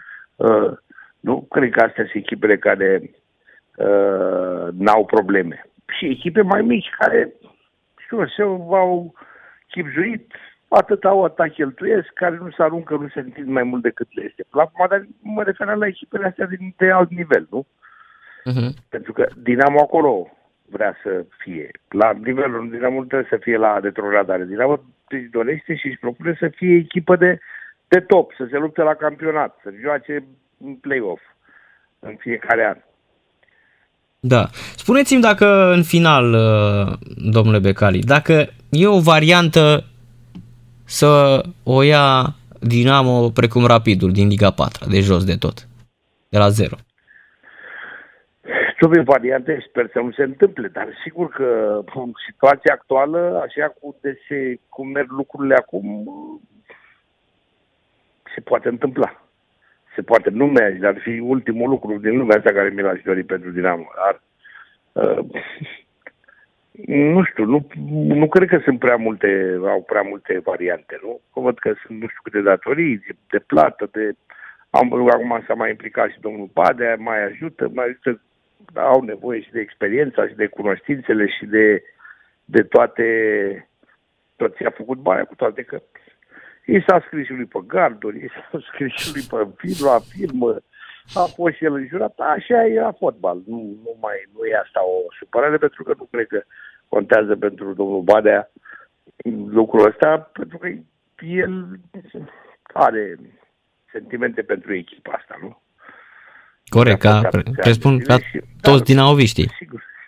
Da, dar acum, știu, fiecare face cum poate, dar în momentele astea grele, sigur că experiența, cunoștințele, știu eu, și sprijinul care îl poate da financiar, neapărat să dea din buzunar, dar sponsor cunoaște toate mecanismele astea și este, este, cum să spun eu, aproape de ei. uh-huh. Și le poate da o mare bună de ajutor. Da, cum spuneam, până una alta, Cortasero e el, proprietar, sau este, nu este, nici naiba, naiba știe dacă este sau nu este, ce se întâmplă cu în actele alea, cine e proprietarul, cine nu e proprietarul, uh, dar uh, și-a, el și-a pus antrenorul, el și-a adus jucătorii, deci ce să facă? Vine cineva acum și ia contractele care le-a făcut Cortasero, care cum contează cine le-a făcut, cine le-a făcut, trebuie scororate. Corect, da. Nu le plătește acum. Dar bine să ajung, se judecă la FIFA, se judecă, și te trezești, cine vine, te trezește peste un an, peste doi, peste trei, cum s-a mai întâmplat și pe la Rapid sau nu știu pe unde, și te trezești cu milioane de plată. Și ce faci? Da, dar chiar dumneavoastră ați, ați vedea așa, sau mai știți oameni atât de bogați în România care să preia Dinamo sau nu prea... Oameni, oameni bogați sunt în România care pot prelua, dar importante dacă, dacă doresc să fac asta. Dacă știu eu, cum să spun eu, și prin echipele astea, prin străinătate, crezi că s-ar fi dus la Paris Saint-Germain doar de dragul de a cumpăra o echipă? Au oameni investiții în Franța, au investiții peste tot, sau chinezii de pe la Mint, Inter, de pe la Milan, sau toți au investiții în, în țările respective. Nu neapărat au cumpărat echipă de fotbal de dragul de a cumpăra o echipă de fotbal. Au luat-o și pentru... Se duc și cumpără în Anglia o echipă de fotbal, dar în Anglia, dacă iei 100 de milioane de sterline de la drepturile de televiziune, să tot e echipe de fotbal, nu? Normal, da. Să ai, știu, abona, nu știu câte zeci de mii de abonamente, să ai, nu știu cât sponsor, să ai, că, sigur că mai bagă bani de la ei, dar ajungi la un moment dat că faci o echipă de top care câștigă bani și vinde peste tot, nu mai aduci bani de acasă. Deci sunt pe profit, vedeți, cluburi cum Manchester, cum Tottenham, nu cu stadioane, care au făcut stadioane de 600 de milioane de sterline, nu?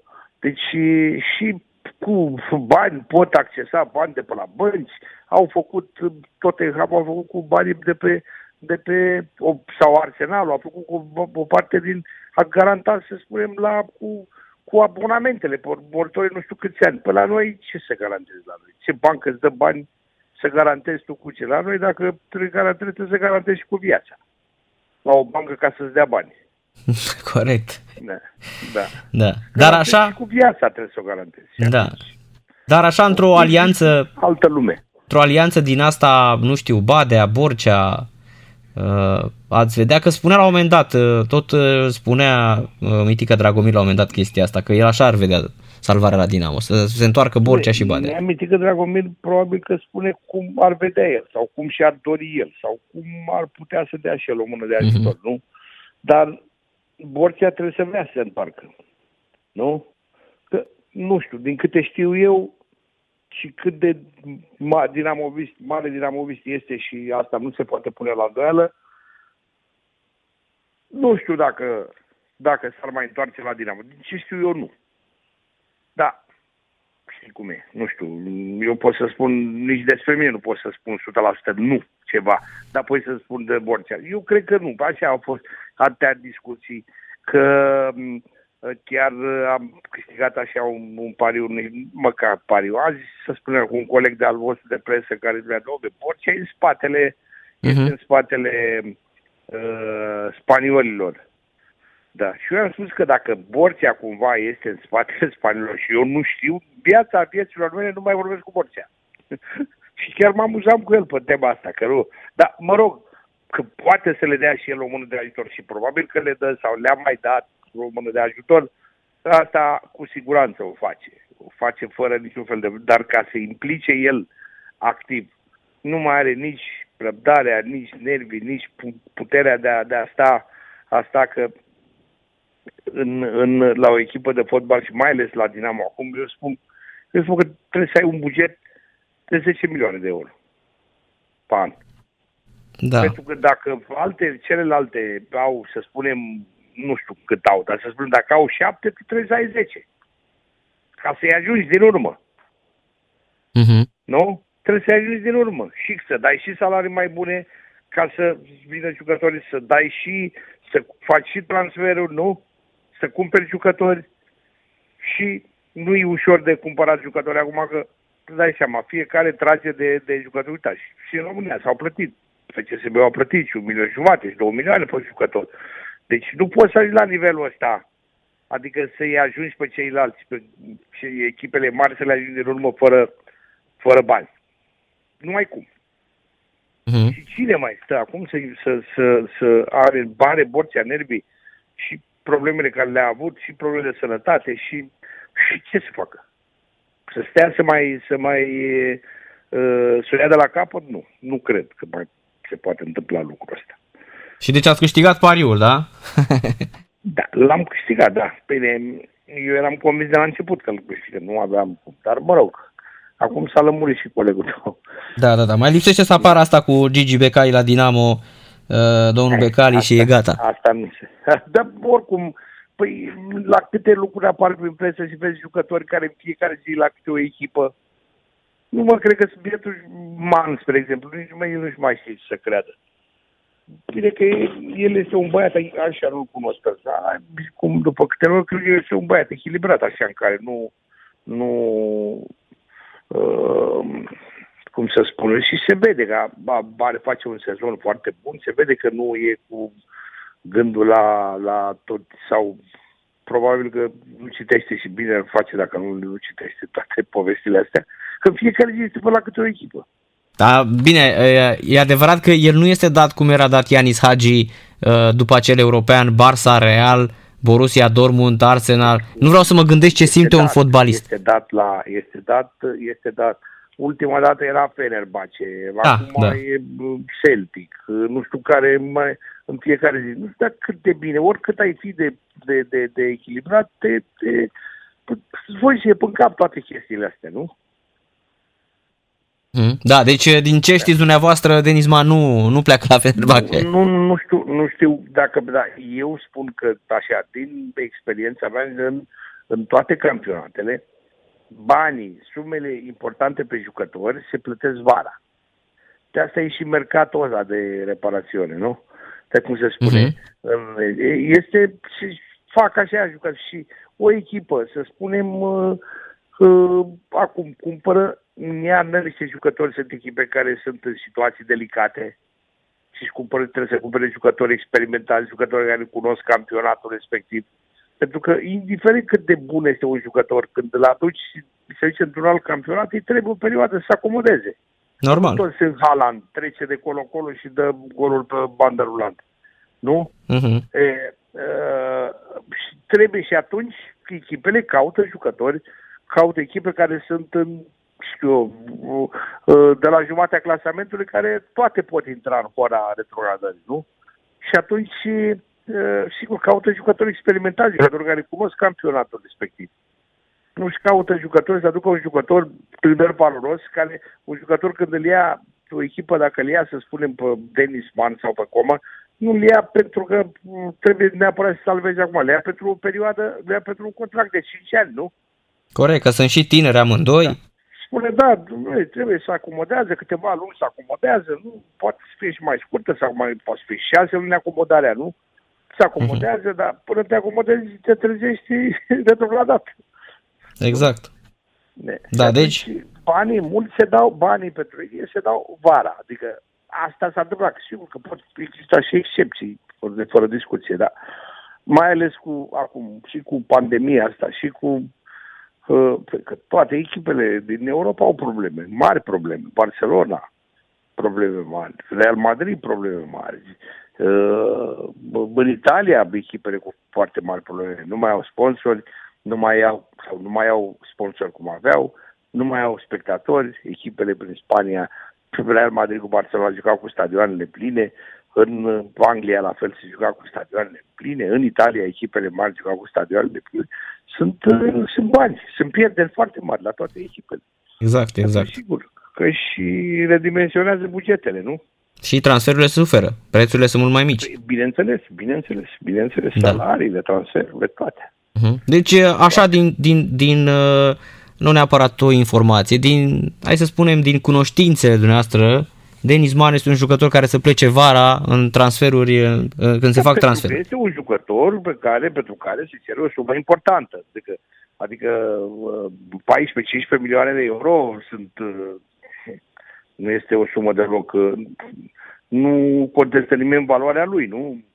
Sigur că dacă se cer atâția bani și echipe care au, sunt interesate, sigur că se așteaptă și la prețuri pe, pe măsură, dar, cum spuneam, eu cred că sunt transferuri care se pot face vara și nu iarna.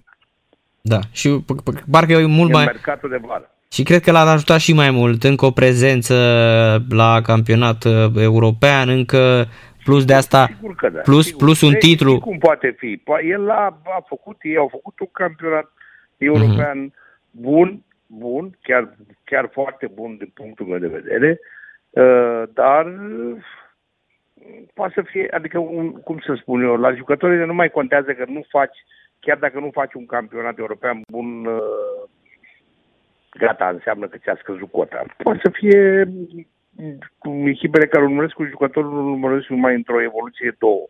Urmăresc mm. evoluțiile, știu, 20 de evoluții.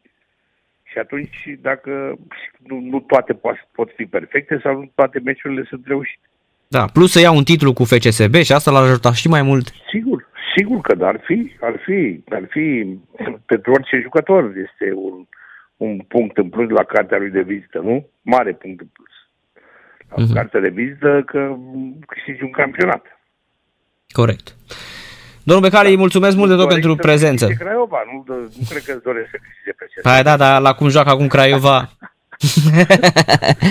la cum joacă acum Craiova, sincer, sunt realist. Adică am ajuns la vârsta la care nu mai sunt așa suporter înrăit și sunt realist, uh, domnul Becari. Și îmi dau seama că uh, în momentul de față sunt doar două echipe în cursa pentru titlu. FCSB și CFR. Exact, exact. Că mă uit acum și la Herman cu CFR, câștigați CFR-ul, a lupta va fi între ele. Mea. Sigur, mi-aș fi dorit să fie patru echipe în luptă pentru titlu, pentru că ar fi fost mult mai interesant și sau șase echipe pentru toate echipele, uh-huh. dar din păcate asta e adevărul. Plus că, na, Craiova tot a vândut, tot a vândut și n-a adus mai nimic de supervaloare în loc. E greu să înlocuiești pe Mihailă. Nu? E greu să-l înlocuiești pe Mihailă, dar acum nu spunem că, știu eu, uh, da, orice jucător valoros, pentru că sunt puțini, sunt greu de înlocuit, da. De asta ai conducere să, și antrenorul să găsească soluții. Da. Nu? Corect. Mulțumesc mult de tot, domnule Becali, pentru, pentru intervenție. Numai, Seară plăcută și numai bine. Sănătate, la foarte cerebral, domnul Victor Becali, iată, mi-a plăcut asta cu Dinamo, fraților. Exact, vedeți mă ce vă spun eu de, de, de atâta timp, același lucru vi-l spun de atâta timp cu investitorii. Foarte bine punctat. Oamenii ăia nu vin nu-ți vine niciun investitor străin, dar niciodată, în niciun loc din lumea asta, doar așa să ia echipa de fotbal că este brand. Bine, și în Anglia ați văzut cum e, da, corect. Aia chiar se gândesc acolo. Acolo chiar poate fi fotbalul un, un business, dar nu în România. În România de ce să iei? Nici dacă tu să iei FCSB-ul, nici dacă iei Craiova, nicio echipă care prezintă o rețetă financiară pentru România nu este o nu este deloc atractivă. Exact ca în filmul ăla, că e foarte bună comparația aia, sau cum ne-a spus regretatul uh, Cristian Țopescu, el a, a spus un lucru uh, fabulos, ne-a povestit chiar aici la radio, la Sport Total FM, Cristian Țopescu, nostru odihnească, un om uh, deosebit, un om uh, incredibil, da? a spus un lucru fantastic la vremea respectivă, că undeva prin anii 90, când Stefan Edberg câștiga turneu după turneu, el comenta meciurile de tenis la TVR, TVR2, ce dădeau la vremea respectivă, se dădeau uh, și Grand Slam-urile. Ei bine, Stefan Edberg, na, care a ajuns acum și la vreo 50 și ceva de ani, 55-56 de ani pe acolo, cred că este, în ianuarie, cred că a fost de curând ziua lui. Știi că eram primul meu meci de tenis văzut, din care am înțeles și eu ceva, a fost în 1990 sau 91 finala aceea de la Wimbledon, cred că 91 dintre Becker și Edberg. Cred că 90.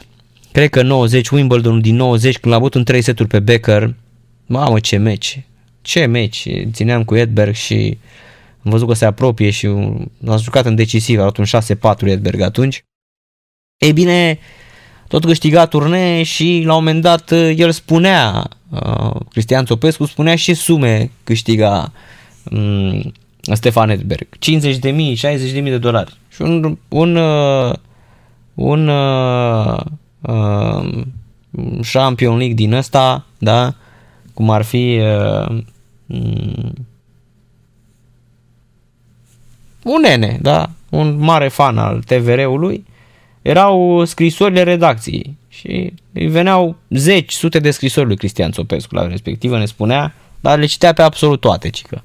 Mergea acasă și făcuse un obicei, o oră pe seară citea scrisori de la uh, telespectatori. Și un telespectator i-a scris lui Cristian Țopescu exact așa. Domnule Cristian Țopescu, am auzit că tot vorbiți despre averea lui Stefan Edberg. De ce nu vorbiți, domnule, să-mi dea și mie uh, 4.000, 3.000, nu știu, 1.000 de dolari, așa este. 1000 de... ce, ce înseamnă pentru Stefan Edberg 1.000 de dolari? da. Iar Cristian Țopescu i-a răspuns i-a spus că nu-l cunoaște pe Stefan Edberg și nu poate să îi solicite această sumă niciodată lui Stefan Edberg. Ei bine, la fel există și o scenă în uh, Oameni și Melci sau despre Oameni și Melci, ceva de genul ăsta parcă, un film destul de slab, dar cu câteva mm, idei bune, cred că despre oameni și melci, da? în 2012, pe care l-am văzut la cinema și este foarte, foarte uh, interesant și foarte bună ideea, pentru că la un moment dat e vorba despre privatizarea Aroș și despre um, românul care a lucrat o viață întreagă, cred că este și acum pe Netflix, o clipă, stați să vă spun, dacă filmul este pe Netflix, pentru că eu, de exemplu, am revăzut Rocketman, fantastic, fabulos, 10.000 de ori mai bun decât uh, uh, porcăria de Bohemian Rhapsody. Apropo, la 1 februarie vine și 1917, iarăși o încântare vizuală. Și iar uh, aveți și Midway, iarăși excepțional, dar uh, hai să ne uităm la asta despre și Rocketman, fraților, despre Elton John. Este, da, despre oameni și mergi. Iată, i-am văzut aici pe Andy Vasulianu și pe Monica Bărlădeanu și pe Jean-François uh, Stevenan și pe Dorel Vișan. E bine, uh, în disperarea lor de a salva uh, Puzina Aro, da, care a avut o istorie absolut genială, incredibilă, de, chiar de filme. Hopa! Surpriză mare! Hermannstadt deschide scorul cu CFR Cluj. Edina nulă, dragizlit, na как-то не может голата на... nu cred că zic ăștia Hermannstadt. Cred că zic Sibiu tată na как-то голата. Голата luptă na... Hai să vedem cine a marcat. Luptă na Romario, e голата Edina nulă, dragizlitile, как vă șansă na uh, rumunski Liga Edin. Da, Edin Liga. Da, o, ce, bă, ce le-a făcut Romario ăstora șampion, s-a distrat cu vreo trei fundași, deci a făcut preluare de lângă un fundaș. Ia uite, hop, cu călcâiul îl mai pune pe unul în fund și de lângă al treilea șutează, excepțională, ce control al uh, balonului, numai unul pe care îl cheamă Romario putea să facă una ca asta. Romario Pirez, 32 de ani, fost pe la Petrolul Ploiești, pe la Gloria Bistrița, revenit uh, plecat apoi în Israel vreo 5 sezoane și revenit în România la Astra Giurgi la Hermannstadt, marchează surpriză mare, este 1 la 0 pentru mm, pentru mm, Hermannstadt 1 la 0 gol marcat uh, în minutul 33 al întâlnirii. În acest moment Hermannstadt urcă în clasament uh, până pe poziția 12 și face 19 puncte de pe locul 14 și ar fi o victorie după multă, după o secetă lungă, iar CFR rămâne cu 37, se depărtează ușor, ușor uh, FCSB-ul. 1-0 pentru Hermannstadt. Așa, și întorcându-mă, că are sub, merge foarte bine cu subiectul ăsta cu Dinamo și cu oamenii care tot cred că trebuie să vină cineva să salveze Dinamo, dar nu ne uităm în curtea noastră deloc. E bine, în filmul ăsta pe care puteți, căruia puteți să-i dați play în seara asta pe, pe Netflix, despre oameni și mergi, eu l-am văzut la cinema în 2012, mi-a plăcut foarte mult ideea. Era vorba despre privatizarea ARO și despre, da, deci gata, statul nu mai uh, bagă bani în uh, uzina ARO și oamenii, cei rămași, se tot gândesc cum să facă să salveze ARO. Iar uh, un patron român pe mână cu un francez uh, vorbea despre o investiție cu să aducă melci da? și să-i faciliteze niște hale pe acolo, niște terenuri, românește așa cum se întâmplă în România, dar cum s-a și privatizat uh, România după 90. E bine, și la un moment dat e o chestie, vă las să vă uitați la film cel mai bine, e o chestie excepțională cu oamenii care citesc o știre în ziar, era celebră de altfel în anii 90 și ceva despre sultanul din Brunei. E bine, toate știrile la vremea respectivă, că nu aveai ce să scrii nevăz sau în orice ziar din ăsta care uh, vindea nesperat de bine într-o Românie fără direcție la vremea respectivă, era uh, povestea celebră a sultanului din uh, Brunei, da? De nenea ăsta pe care sultanul Hasanal, parcă așa îl, uh, îl, îl cheamă, Hasan al Bolchia. Așa, un zeu al exceselor. El acum are undeva la 74 de ani, cred. E destul de, uh, e destul de bine. Oricum, un om al exceselor, da? Uh, harem cu zeci de tinere, Miss United States of America, legiferase uciderea cu pietre a homosexualilor și a celor care comit adulter. Un om din ăsta cu o poveste incredibilă. Dar România la vremea respectivă nu știa mare chestie. România dădea o singură știre la vremea respectivă. Domne, sultanul din Brunei, averea sultanului din Brunei a crescut cu nu știu cât. Era peste Bill Gates, peste Elon Musk. Era cel mai bogat din lume la vremea respectivă. Și era genul de om care, dacă avea chef să-l cheme la un meci de polo în apă, da, pe prințul Charles cu Michael Jackson să cânte în piscină, scotea banul pentru asta. Deci, noi cât vreți. Deci, Mr. Charles, da, Your Majesty, Mr. Charles. Uh, how many how many do you want uh, to come in Brunei at my palace to stay in the pool naked and play water polo with Michael Jackson, but Michael in this time to sing uh, Billie Jean. 25 million dollars. Ah, cât să coste mă 25? A egalat CFR-ul, fraților. Nu s-a bucurat prea mult. Uh, Chipciu egalează. Nu, n-are treabă cu senatorul Mercel Șampion. Nu, nu, nu. Asta e cu Aro. Luați-l pe Netflix și uitați-vă la el. Ei, și ce e, ce e tare la, apropo de chestia asta cu Aro? Și era o știre pe care evident și angajații Aro o citesc. Ia uite bă, sultanul din Brunei are o avere de nu știu de miliarde de dolari. Da, păi și noi avem nevoie, nu știu, de zeci de mii de euro să salvăm, uh, zeci de mii de dolari, să salvăm, uh, um, să salvăm uh, Aro. Păi hai mă să-i scriem sultanului din Brunei. Cât să, ce, cât să coste și pentru, ce poate, ce poate deranja pe, pe sultanul din Brunei să nu dea și el acolo niște, niște bani. Așa era discuția. Și ave- noi avem, fraților, deci noi avem de foarte, foarte mulți ani chestia asta. Că să dea ăla, că să scoată la banul, că să... Păi da, stai puțin, până la urmă să ne uităm și la noi, ce putem noi, da? O avem, să știți. E o chestie bine împământenită și mm, greu de, de scos din mintea românului. Hai, domne, să, ne, să ne ajute și pe, și pe noi, da? Hai, domne, să ne dea și nouă ăsta niște mm, niște uh, Champion League, da? Adică cât să ce poate domnule să dea sultanul din Brunei? Cât, cât naiba să dea și el acolo să ne salveze din nou fabrica Aro? E, nu se întâmpla. Da.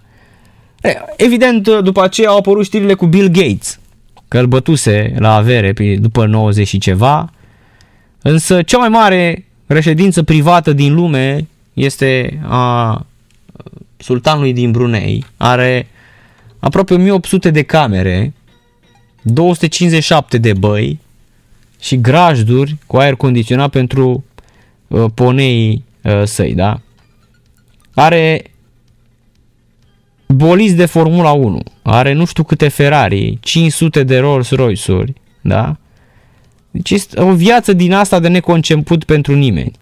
Deci un om atât de somtuos, um, nici nu știi unde, ce mâncare. Deci, probabil dacă are chef, da, când cumpără aia cel mai scump ton la piața de pește din Japonia și îi se pune pata, trimite avionul direct să ia lui tonul, să-l mănânce. Da. Um, în momentul de față, că ar mai avea doar trei soții, una este chiar verișoară primară, o stewardeză și o vedetă TV, cu toate astea are 12 copii în total. Copii cu nunți extravagante, chiar prințul Abdul Malik, al treilea fiu, care s-a căsătorit în 2015. Nunta regală, anunților regale, așa a fost uh, descrisă de revista Forbes, uh, cu un lux incredibil. Buchetul mirese era făcut din metale și pietre prețioase în loc de flori. Deci punea oia uh, Zvarovski și aur și cele mai scumpe diamante, da? Un fiu, de asemenea, mai spunem, uh, un prinț i-a chemat pe Pamela Anderson, Janet Jackson sau Mariah Carey să stea și ele acolo o noapte cu el, nu știu ce să fac, să-i cânte, să danseze. Doar că foarte mulți au început să-i respingă, pentru că uh, sunt foarte multe vedete astăzi care sprijină comunitatea LGTB, Q, QBG, Antifa, așa mai departe, tăcă. Pentru că omul uh, este de acord a legiferat uciderea cu pietre pentru cei care uh, sunt homosexuali. Nimeni nu crâcnește acolo în Brunei, vreo 400.000 de locuitori, 80% musulmani, bogăția și modul cum cheltuiește banii familia regală sunt lucruri ce trebuie acceptate fără nicio întrebare suplimentară. Deci el este practic guvernul format dintr-un om. Mi se spune autoritatea executivă supremă. El este și premier, și ministrul al apărării, și ministrul de finanțe și al afacerilor externe. El le face pe toate. Presa este controlată strict și este printre ultimele locuri la uh, libertatea mass media. Dați seama, probabil că și-a luat câțiva ziariști acolo de casă, da? și scriu doar ce vrea el. Dacă el are Scrieți acolo, sultanul din Brunei a cumpărat gara Brașov. Nu, pardon, gara din München. Ea nu mai verifică, da? Ăia chiar uh, uh, scriu fix, uh, fix asta scriu. Gata, hai. Hai să o aruncăm și să o rupem pe uh, nașa. E și mâine în presă, sultanul a cumpărat gara din Brașov. Chiar dacă oamenii s-ar întreba what the fuck is a Brașov. Da, mulți cetățeni sunt uh, dispuși să pretindă că nu știu de excesele din palat, pentru că și ei beneficiază de bogăția adusă de petrol. În țară, persoanele fizice nu plătesc nicio taxă, casele sunt toate subvenționate, carburanții și electricitatea au prețuri foarte mici, iar educația și sănătatea sunt complet gratuite. Da? Deci, din punct de vedere al PIB-ului, pe cap de locuitor, Bruneiul este pe locul 4 în lume și probabil că asta este dorința sultanului ca această țară să fie prima din uh, până când se duce el pe lumea altă. Da. Deci iată, v-am dat și o idee de film în seara asta pentru că uh, merge de minune cu ideea asta, domnule, să vină domnule cineva să bage banii. Cine? Nu știm. Să vină cineva, domne. Nu contează. Hai, domne, dacă are la bani. Hai, bune, acum să-l chemăm și pe Bill Gates. La Bill Gates ai avea așa cumva o... Nume vine și cumpără, nu știu, își face Microsoft-ul cel mai mare sediu aici în România, l angajează pe Cosmina Ioniță, pe, îi ia pe toți uh, IT-știi ăștia șmecheri, pe Dragoș Constantinescu, pe Mișu, să le facă spoturi. Deci îi rupe pe toți șampionul de uh, Bill Gates, da? Și apoi, uh, evident, că lucrurile vor lua amploare. Atunci chiar poate să cumpere Bill Gates toată Liga 1, nu doar Dinamo București. Nu? Așa cred. Așa ar trebui, spun, uh, spun șampionii. De 11 ani ați ascultat sezoanele cu nemuritorii Sport Total FM. Daniel Nazare, Gabriel Maricescu, Horațiu Sima, Dragoș Borchină, Ionel Luțan, Cosmin Aioniță și Narcis Drejan. Noul sezon se anunță exploziv, cu lupte verbale de neînchipuit. Se întoarce fiul risipitor Florin Chivulete, alături de nemuritorii Viorel Grigoroiu, Vasile Constantin și Răzvan Toma. Regie, Dragoș Constantinescu și Mișu Constantin. Scenariu, Alex Chirițoi. Efecte speciale, Marius Rotaru zis George Copos. La final nu poate rămâne decât unul. Sport Total FM, din 1 februarie pe micile tranzistoare și în telefoane. Champion League din 1 februarie pe micile tranzistoare și în telefoane. Uh, pentru cei care ascultă um, uh, Sport uh, Total um, Sport Total FM Marius Șumudică este noul antrenor al echipei Ceicur Rizespor, iar în Hermannstadt cu CFR la pauză este Edina Edin. Dragezletele. A deschis scorul Romario cu execuție fantastică, iar Chipciu a egalat într 37, Hermannstadt CFR Cluj 1 la 1. În Cupa Angliei avem Wickham cu Tottenham Hotspur, Wickham care este pe ultimul loc în League Championship, ar fi vreuna să-i scoată. Wickham echipa unde joacă cel mai uh, greu fotbalist la propriu din uh, fotbalul profesionist. Este vorba despre Adebayo Akinfenva, care a ajuns la 40 de ani, de fapt 39 de ani, în mai face 39. Adebayo Akinfenva are deja 19 meciuri în Championship, însă n-a marcat niciun gol. El de altfel în toate sezoanele înscrie, iar în Ligue 1 când au promovat anul trecut a avut 10 reușite în 35 de meciuri Adebayo Akinfenva. E fabula sa un Iarbao. Marius Mudic așadar um, a fost prezentat oficial astăzi pe site-ul oficial al echipei Cecure Rizespor. Șumudică s-a întâlnit astăzi cu vicepreședintele Alize Chisa Ruhan, iar um, mâine va semna un contract valabil până la finalul sezonului 2021-2022 în prezența președintelui clubului Hasan Cardal. Marius Mudică s-a despărțit la 10 ianuarie de altă echipă din prima ligă turcă, Gaziantep, în urma unor contreverbale cu conducerea clubului. După ce a câștigat titlul în România cu Astra Giurgiu, în 2016 Șumudică a antrenat-o pe Kayseri Spor în Turcia, în 2017-2018 um, a pregătit echipa saudită al Shabab. Rizespor este pe locul 13 în clasamentul din Turcia după 20 de etape cu 25 de puncte. Șumudică va debuta la Rizespor la 30 ianuarie în deplasare cu puternica formație Fenerbahce. Tehnician român îl va avea, îi va avea ca elev printre alții pe brazilianul Fernando Boldrin de la Astra Giurgiu, fost la Astra Giurgiu, Loac Remi, fostul internațional francez, ia uite, austriacul Yasin Peclivan, atacantul cec Milan Skoda, mijlocașul slovac Eric Sabo, internaționalul nigerian Aminu Umar, turcii Tunai Torun și Ismail Koibashi, plus internaționalul ucrainean Nicola Moroziuc, iată o echipă de internațional la Rizespor mult uh, succes lui uh, Șumudică. Și să-l ascultăm un pic pe um, Mihai Chirica, primarul de la Iași, care a făcut praf echipa, care este finanțată de la bugetul uh, local și a vorbit astăzi uh, în fața Marii Adunări Generale, da, în uh, Iași, capitala istorică a României, Să-l ascultăm pe Mihai Chirica vorbind, făcând praf echipa uh, Poliaș. Domnule primar, cum comentați situația de la Poli? O nouă etapă, o nouă înfrângere? Cum vedeți dumneavoastră situația ca partener al echipei? Eu vă spun care este misiunea mea ca primar și pe care mă voi duce până la bun sfârșit, indiferent de articolele înjurioase care uh, le mai fac unii dintre așa zice susținători ai clubului de fotbal sau chiar a suporterilor care sunt susținători de 50 de ani, spuneau în Piața Unirii.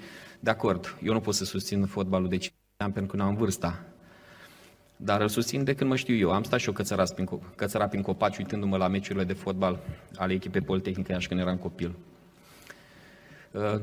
Uh, misiunea mea ca primar este așa, să fac săl de sport, să le fac terenuri de sport la elevi, să fac niște bazine de not pentru copii ca să fie sănătoși, să susțin cât îmi permite legea tot ce pot să susțin, dar să fac o populație sănătoasă și practicantă de sport. Iar cei care au salarii de 3.000, de 4.000, de 5.000, de 10.000 de euro pe lună, să joace fotbal. Altfel să nu-și ia salarul. Iar salarul îl plătește unui cetățean când la sfârșitul unei luni sau unei etape a realizat ceea ce și-a propus ca să încaseze salarul, nu? Eu zic așa, dacă nu fac treaba la primărie, să nu-mi iau salarul. Dacă dorm pe mine, dacă mă împiedic pe scările primăriei sau mai împiedic și pe alții, să nu mi se dea salarul, să declar lucrul ăsta.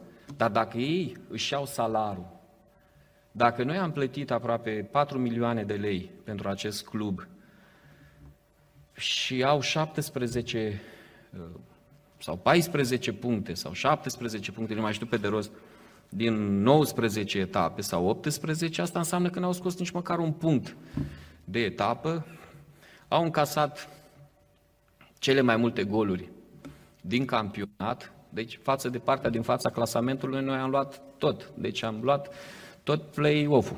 L-am încasat noi, e la noi, în pușculița noastră, din succese. Și ce pot să le spun? Să mă lase, așa pot să iau și eu bătaie, știi? Mă duc și eu și joc un meci și spun, bă, și așa să ia bătaie aici. Ce te pui cu 3-0, cu 4-0? Stau și eu și iau bătaie cu 4-0. Și asta e. La vârsta mea și la cât știu eu despre fotbal. Le arăt că știu și eu să iau bătaie. De la voluntari, de la Chindia, de la tot felul de echipe de asta, că mă uit pe hartă și mă doare capul și am zis, bă, eram bunișor la geografie, dar nu pare a fi nicio capitală de nicio regiune sau oraș mare. Sunt niște comune care gravitează în jurul unor capitale sau orașe mai mari și totuși când îi prim pe ai noștri, pe moldovenii ăștia vrednici, îi ard de le sună apa în cap. Și după ce iau fiecare bătaie, dacă joacă în deplasare, nu poate să dea vina pe teren. Trebuie să dai vina pe altceva, nu știu. A fost deplasarea greoaie. Dacă joacă acasă, să uită. Băi, ce a fost? Vineri. Din cauza primarului. Nu trebuia să jucăm vineri. Noi vineri luăm bătaie. Scria în regulamentul nostru, ne-a pus să jucăm vineri. Așa încât nu pot decât să le urez succes. Persiflez un pic pe marginea lor pentru că merită. Le spun sincer, să le fie rușine. Iașu este Iași. Iașu este capitala Moldovei. Iașu este centru academic. Iașu are filială de academie. Iașu are doctori în știință adevărați, nu făcuți. Prin urmare, dacă nu știu să joace pentru Iași, să joace pentru cine știu ei să joace, poate a jucat și cineva pentru noi vreodată ca să atragă puncte. Așa încât asta e situația. Iar ușa mea acum să spun, ce, ce să mă duc eu, ce să fac eu cu ei, ce să le spun, dă bă gol. Domnul Pancu, vă rog frumos, spuneți pe toți cei 11-20 câți aveți și antrenați și plătiți din banii altora, dați băi gol. Toți dați gol. Și rezervele dați gol. Nu contează. Nu mai veniți cu puncte acasă. Asta e viața. Primarul are alte treburi. Școală pe 8 februarie, spital regional de urgență, că era un alt subiect, era să-l pierd pe drum că sunt multe. A fost vizita celor de la PESA. Dar uh, mai vreau să aud pe aia, că mi-a plăcut foarte mult, a fost genială aia cu Chindia. Că ne bat comune, adică eu crede că, na, Chindia este comună. El crede că este Chindia este comună din uh, uh, Ia să... Să mai auzim azi. Ia. Ia să mai... Să dau încă o dată. Ia. Cum zice? Ce te pui că e 3-0, că e 4-0? Stau și eu și au bătaie cu 4-0. Și asta e. La vârsta mea și la cât știu eu despre fotbal. Le arăt că știu și eu să iau bătaie. De la voluntari, de la Chindia, de la tot felul de echipe de asta, că mă uit pe hartă și mă doare capul și am zis, bă, eram bunișor la geografie, dar nu pare a fi nicio capitală de nicio regiune sau oraș mare. Sunt niște comune care gravitează în jurul unor capitale sau orașe mai mari și totuși când îi prim pe ai noștri, pe moldovenii ăștia vrednici, îi ard de le sună apa în cap. Ați auzit, da? După Deci ce era a fi bunicel. dat Păi mai, bătaie. mai bine taci din gură, șampion, că uh, pe lângă faptul că le spui comune, eh, comunele se descurcă mai bine decât tine. Dacă India, uh, să știi și tu, Târgoviște a fost uh, prima capitală a țării românești, da? Stai jos, trei! Afară! De la Ia. Chindia, de la tot felul de echipe de asta, că mă uit pe hartă și mă doare capul și am zis, bă, eram bunișor la geografie, dar nu pare a fi nicio capitală de nicio regiune sau oraș mare. Sunt niște comune care gravitează în jurul unor capitale sau orașe mai mari și totuși când îi prim pe ai noștri, pe moldovenii ăștia vrednici, îi ard de le sună apa în cap. Și după ce iau fiecare bătaie, dacă joacă în deplasare, nu poate să dea vina pe teren. Trebuie să dai vina pe altceva, nu știu. A fost deplasarea greoaie. Dacă joacă acasă, se uită. Băi, ce a fost? Vineri. Din cauza primarului. Nu trebuia să jucăm vineri. Noi vineri luăm bătaie. Scria în regulamentul nostru. Ne-a pus să jucăm vineri. Așa încât nu pot decât să le urez succes. Persiflez un pic pe marginea lor pentru că merită. Le spun sincer, să le fie rușine. Iașul este Iași. Iașul este capitala Moldovei. Iașul este centru academic. Iașul are filială de academie. Iașul are doctori în știință adevărați, nu făcuți. Prin urmare, dacă nu știu să joace pentru Iași, să joace pentru cine știu ei să joace, poate a jucat și cineva pentru noi vreodată ca să atragă puncte. Așa încât asta e. Da, ești repetent, stai jos 3, nota 3, ești repetent, să-ți fie ție rușine, domnul Chirica. Uh, Târgoviște a fost prima capitală a țării românești uh, între 1396-1714, da? Uh, Nota 4, nota 4, uh, stai jos. 2, nu 3. Da? Stai jos. Uh... nu, nu pare nicio capitală. Jos, nota 3. Păi Chindia e comună. Chindia, păi Târgoviște. Turnul Chindia, auzim mă șampion de el. Hai de capul nostru, băi. Da, fabulos. Deci mi s-a părut șo- șocant, da? Mm. Repetent, da? Repetent, nota 3. Ne bat comunele din uh, Liga 1, auzi tu. Păi comunele, cum să spui așa ceva, băi, șampion? Stai jos. 3, 2, nu m-am răzgândit, 2, 1, ai copiat. Cum adică să spui că ai fost bunișor la geografie? Păi n-ai auzit de turnul Chindiei. Chindia, Târgoviște, prima capitală, reședința domnească și capitala țării românești 1396-1714, da? 400 400 cât sunt? 8 ani. Nu, mai mult, 418 ani. Trei secole statutul de cel mai important centru economic, politico-militar și cultural artistic al regiunii țării românești. Cetatea de scaun a țării românești. Uh, jos! Jos guvernul! 3! Cum, mă, cum mă să spui așa ceva, mă, șampionilor? Cum mă să spui așa ceva? Stai jos, 3! Da? Fabulos, voi oameni buni. Stai jos 3. Repet, uluitor, da? Fabulos, bă. Uluitor. Băi, ce oameni. Auzi și tu, auzi și tu, ci că uh, e fabula sau în Iarbao, uh, la, era bunișor la, așa zis. Nu, cred că eram bunișor. Nu, nu erai bunișor. Erai slab. Dă CFR-ul gol, Dvana Edin, era de așteptat. 2 la 1, vine și golul marcat de, de Beliuc, fost jucător la Hermannstadt, marchează împotriva fostei sale echipe. Uh, mi se pare hmm, fabula sau, da, da. E istorică Mihai Chirica. O fi încurcat, da, cu Chiajna, cine știe. Chindia, mă. Ah, uluitor. Deci să nu știi de Chindia. De turnul Chindiei n-ai auzit și tu, mă, n-ai fost, nu, cum adică ai fost bunișor? Ai fost slab de tot la geografie. Ai fost zero barat la geografie. Să nu știi niște lucruri esențiale, adică astea sunt chestii pe care le înveți la școală și ți intră în cap, da? E scris prin 1000, secolul secolul 16, 1595, dacă nu mă înșel, da? Turnul Chindiei, da? Uh, construit de Vlad Țepeș, da? în timpul domniei cu numărul 2, 27 de metri înălțime, da? restaurat de Bibescu, da? că tot trebuie să spunem, da? Ați priceput? Domnule primar al uh, municipiului Iași. Da. Fabula sau. Mi se pare incredibil, da. ne bat comune din Liga 1 Chindia.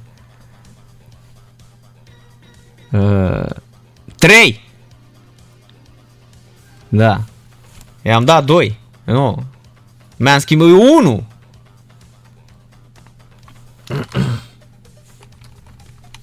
Hai de mine. Cum mă să spui așa ceva? Fabula sau...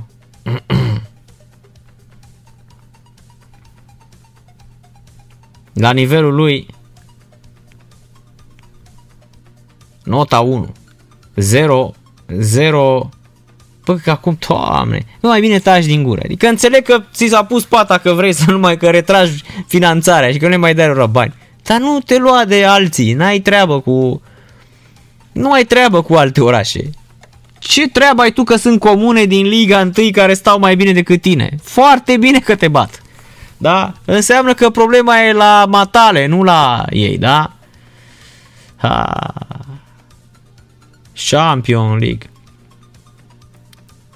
Auzi, Chindia. Nu e nicio, cum a zis domnule, că nu e nicio capitală de regiune. Superb. Olăroiu, da, a dispărut în China, fraților, la 3 ani după ce a semnat cu formația chineză și a câștigat titlul. Performanță colosală. Aventura sa e aproape de final la Jiangsu Suning. Iar asta pentru că după un sezon formidabil în care a luat titlul și a jucat și finala cupei, drept răsplată i s-a propus micșorarea salariului. La Jiangsu Suning, Oli avea un venit stagional fabulos, de aproximativ 7 milioane de dolari, acesta fiind și principalul motiv pentru care a rămas 3 sezoane în China. Conștient că îi va fi aproape imposibil să prindă un astfel de contract în altă parte, tehnicianul de 51 de ani a rămas la Jiangsu.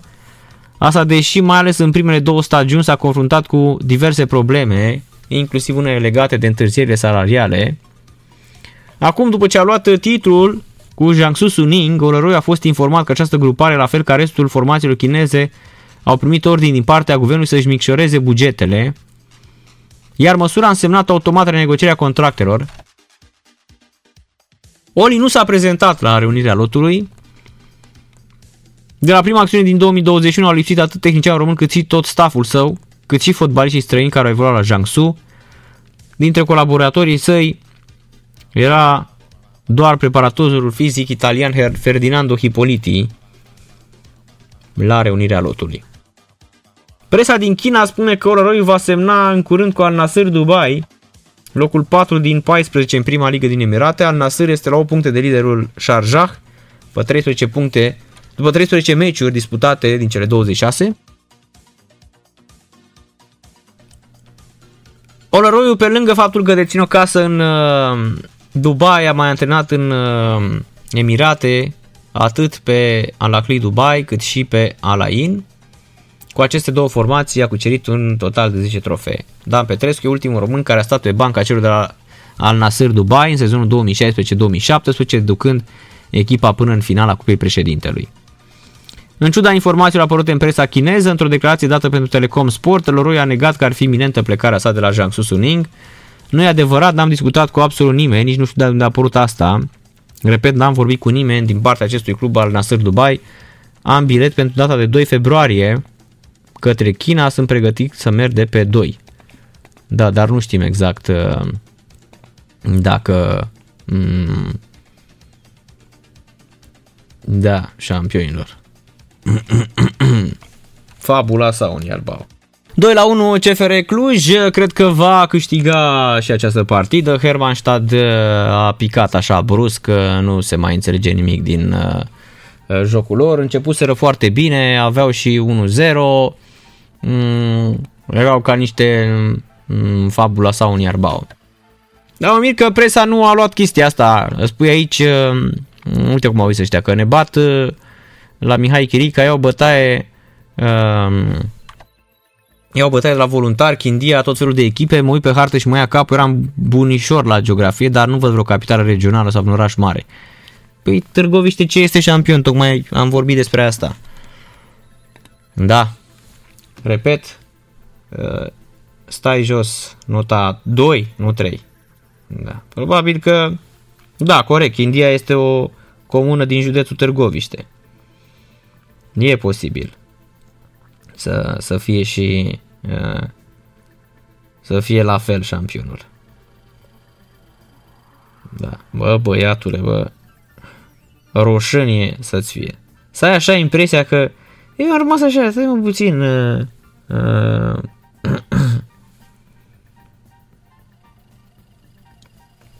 am zis așa că e o, uh, nu, credeam că n-aud bine. Ne iar toate comune din țară. Păi foarte bine. Asta e. E bine că, da, mai, mai sunt și ziariștii de casă care bagă bățul printre gard să-i spună, domne, mai lua rămată bătaie și zice, hai că să vă zic eu că avem școli, avem alte priorități. Nu e chiar așa. Ok, ești pe ultimul loc, ai bătut FCSB-ul, să spui clar, domne, nu mai, nu mai avem, nu, nu este o prioritate echipa de fotbal. Că până la urmă, și echipa asta de fotbal tot așa a fost uh, dată de la unul la altul cu tot felul de mm, uh, uh, de promisiuni electorale. Că așa se întâmplă. În orașele astea mari, când moare câte o echipă din asta de fotbal, vine șampion și spune uh, Aoleo, fraților, uh, facem echipă de fotbal. Rupem tot, de acum spargem avioane și campionate. Apoi echipa nu se descurcă bine și vine primarul și zice, domne, să nu-și ia banii. Dacă când ai negociat un salariu cu un om. Eu nebunesc pe chestia asta. Adică noi care în presă am fost super pățiți, da? Cu țepe, cu uh, patron din ăștia care spunea una și făceau alta, care îți dădeau niște bani și, apropo, banii de la Luc TV nici acum nu mi-am luat, da? Nici astăzi, fraților. O să treacă în februarie, se face anul. Așa. Deci, când treci prin chestiile astea, mă, și când vezi că apar tot felul, vine și îți dă 10.000 de euro. Păi da, ți-am, eu ți-am spus dacă poți să-mi oferi suma asta, 10.000 de euro. Nu poți să mi dai, da? 13.000, 15.000. Dar tu îmi dai banii ăștia. Păi dacă tu îmi dai banii ăștia, nu trebuie să mi plătești. Cum adică să le spui tu oamenilor, domne? Dacă are 10.000 de euro pe lună, păi așa e la fotbal, ăștia sunt contractele. Da? Așa trebuie să arăți. Adică, până la urmă, nu cred că trebuie să mm, ne apucăm acum și să le spunem unora sau altora domne, ce bugete trebuie. Puteai să spui foarte simplu. Mie mi se pare că echipele de fotbal din Liga 1 reprezintă da, o cheltuială prea mare, deși avem și drepturi TV, cred că stăm bine. Mai vindem 2-3 jucători dacă ne pasă și cred că ieșim pe plus. Dar Nu, nici așa nu e bine. Stai puțin, că avem o mare problemă și aici, că uh, nu ne descurcăm. Păi, până la urmă ați văzut. Primarul de la Pitești a tot dat afară până a găsit uh, soluția. Că așa să vorbești și să dai tu declarații și să spui mai bine să îți vezi de ce ai acolo de făcut. Și puteai să spui de la început, domnule, primăria nu are bani să susțină echipa de fotbal Poliaș.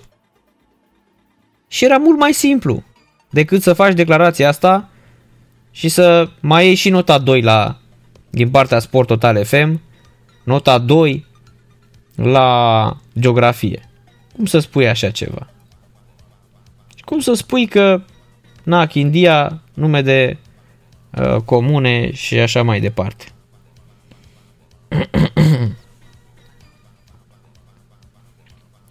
Fabula sau un iarbau. Se pare superb asta.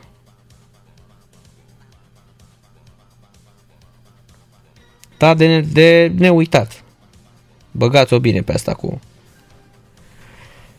cu Târgoviște. Probabil că la câtă geografie știe domnul Chirica, în primul rând ar trebui să-și, să-și îmbunătățească limba română, că spune salaru în loc de salariu. Dacă îi dăm și limba 2 la română, salaru, salaru. Când intră salaru. Salariu! 2 și la limba. 2 la administrație conform ieșenii, asta n-am spus-o eu. 2 la geografie, 2 la limba română. Nu am cum să te trec clasa. 3 corigenți, ești repetent. Gata. Nu mai stăm la discuție. Noi revedem golul de Beliuc de 2 la 1, minutul 72 al întâlnirii. Hermannstadt CFR 1 la 2. Bilbao Hetafe începe la ora 22. A început de 15 minute și Wickham cu Tottenham Hotspur în uh, în uh, prima, în Cupa Angliei, pardon. După ce Manchester United a eliminat-o pe Liverpool, 3 la 2, Liverpool traversează uh, o perioadă foarte, foarte dificilă. Șampionilor, cam asta a fost și emisiunea. Hai să mai vedem atacul ăsta al CFR-ului, poate se închide tot meciul. Un fault. Și dacă nu zăvârșe, un cartonaj galben. Seară plăcută pe mâine, rămâneți cu Sport Total FM săptămână cât mai ușoară. Mâine cu Dragoș Borchină, nu uitați campionilor, mâine iarăși intervenții Fabula sau Iarbao, Cristi Dulca, selecționerul naționalei feminine și Vasile Miriuță în direct la Daniel Nazare la matinal. Apoi fostul ministru Andrei Gerea din uh, planul DDB și reprezentant al uh, fainilor dinamoviști intră în direct cu Gabriel Maricescu la execuții în direct. Seară plăcută, v-am pupat, numai bine, rămâneți cu Sport Total FM. Fluier final cu Narcis Drejan la Sport Total FM. Sport Total FM. Mai mult decât fotbal.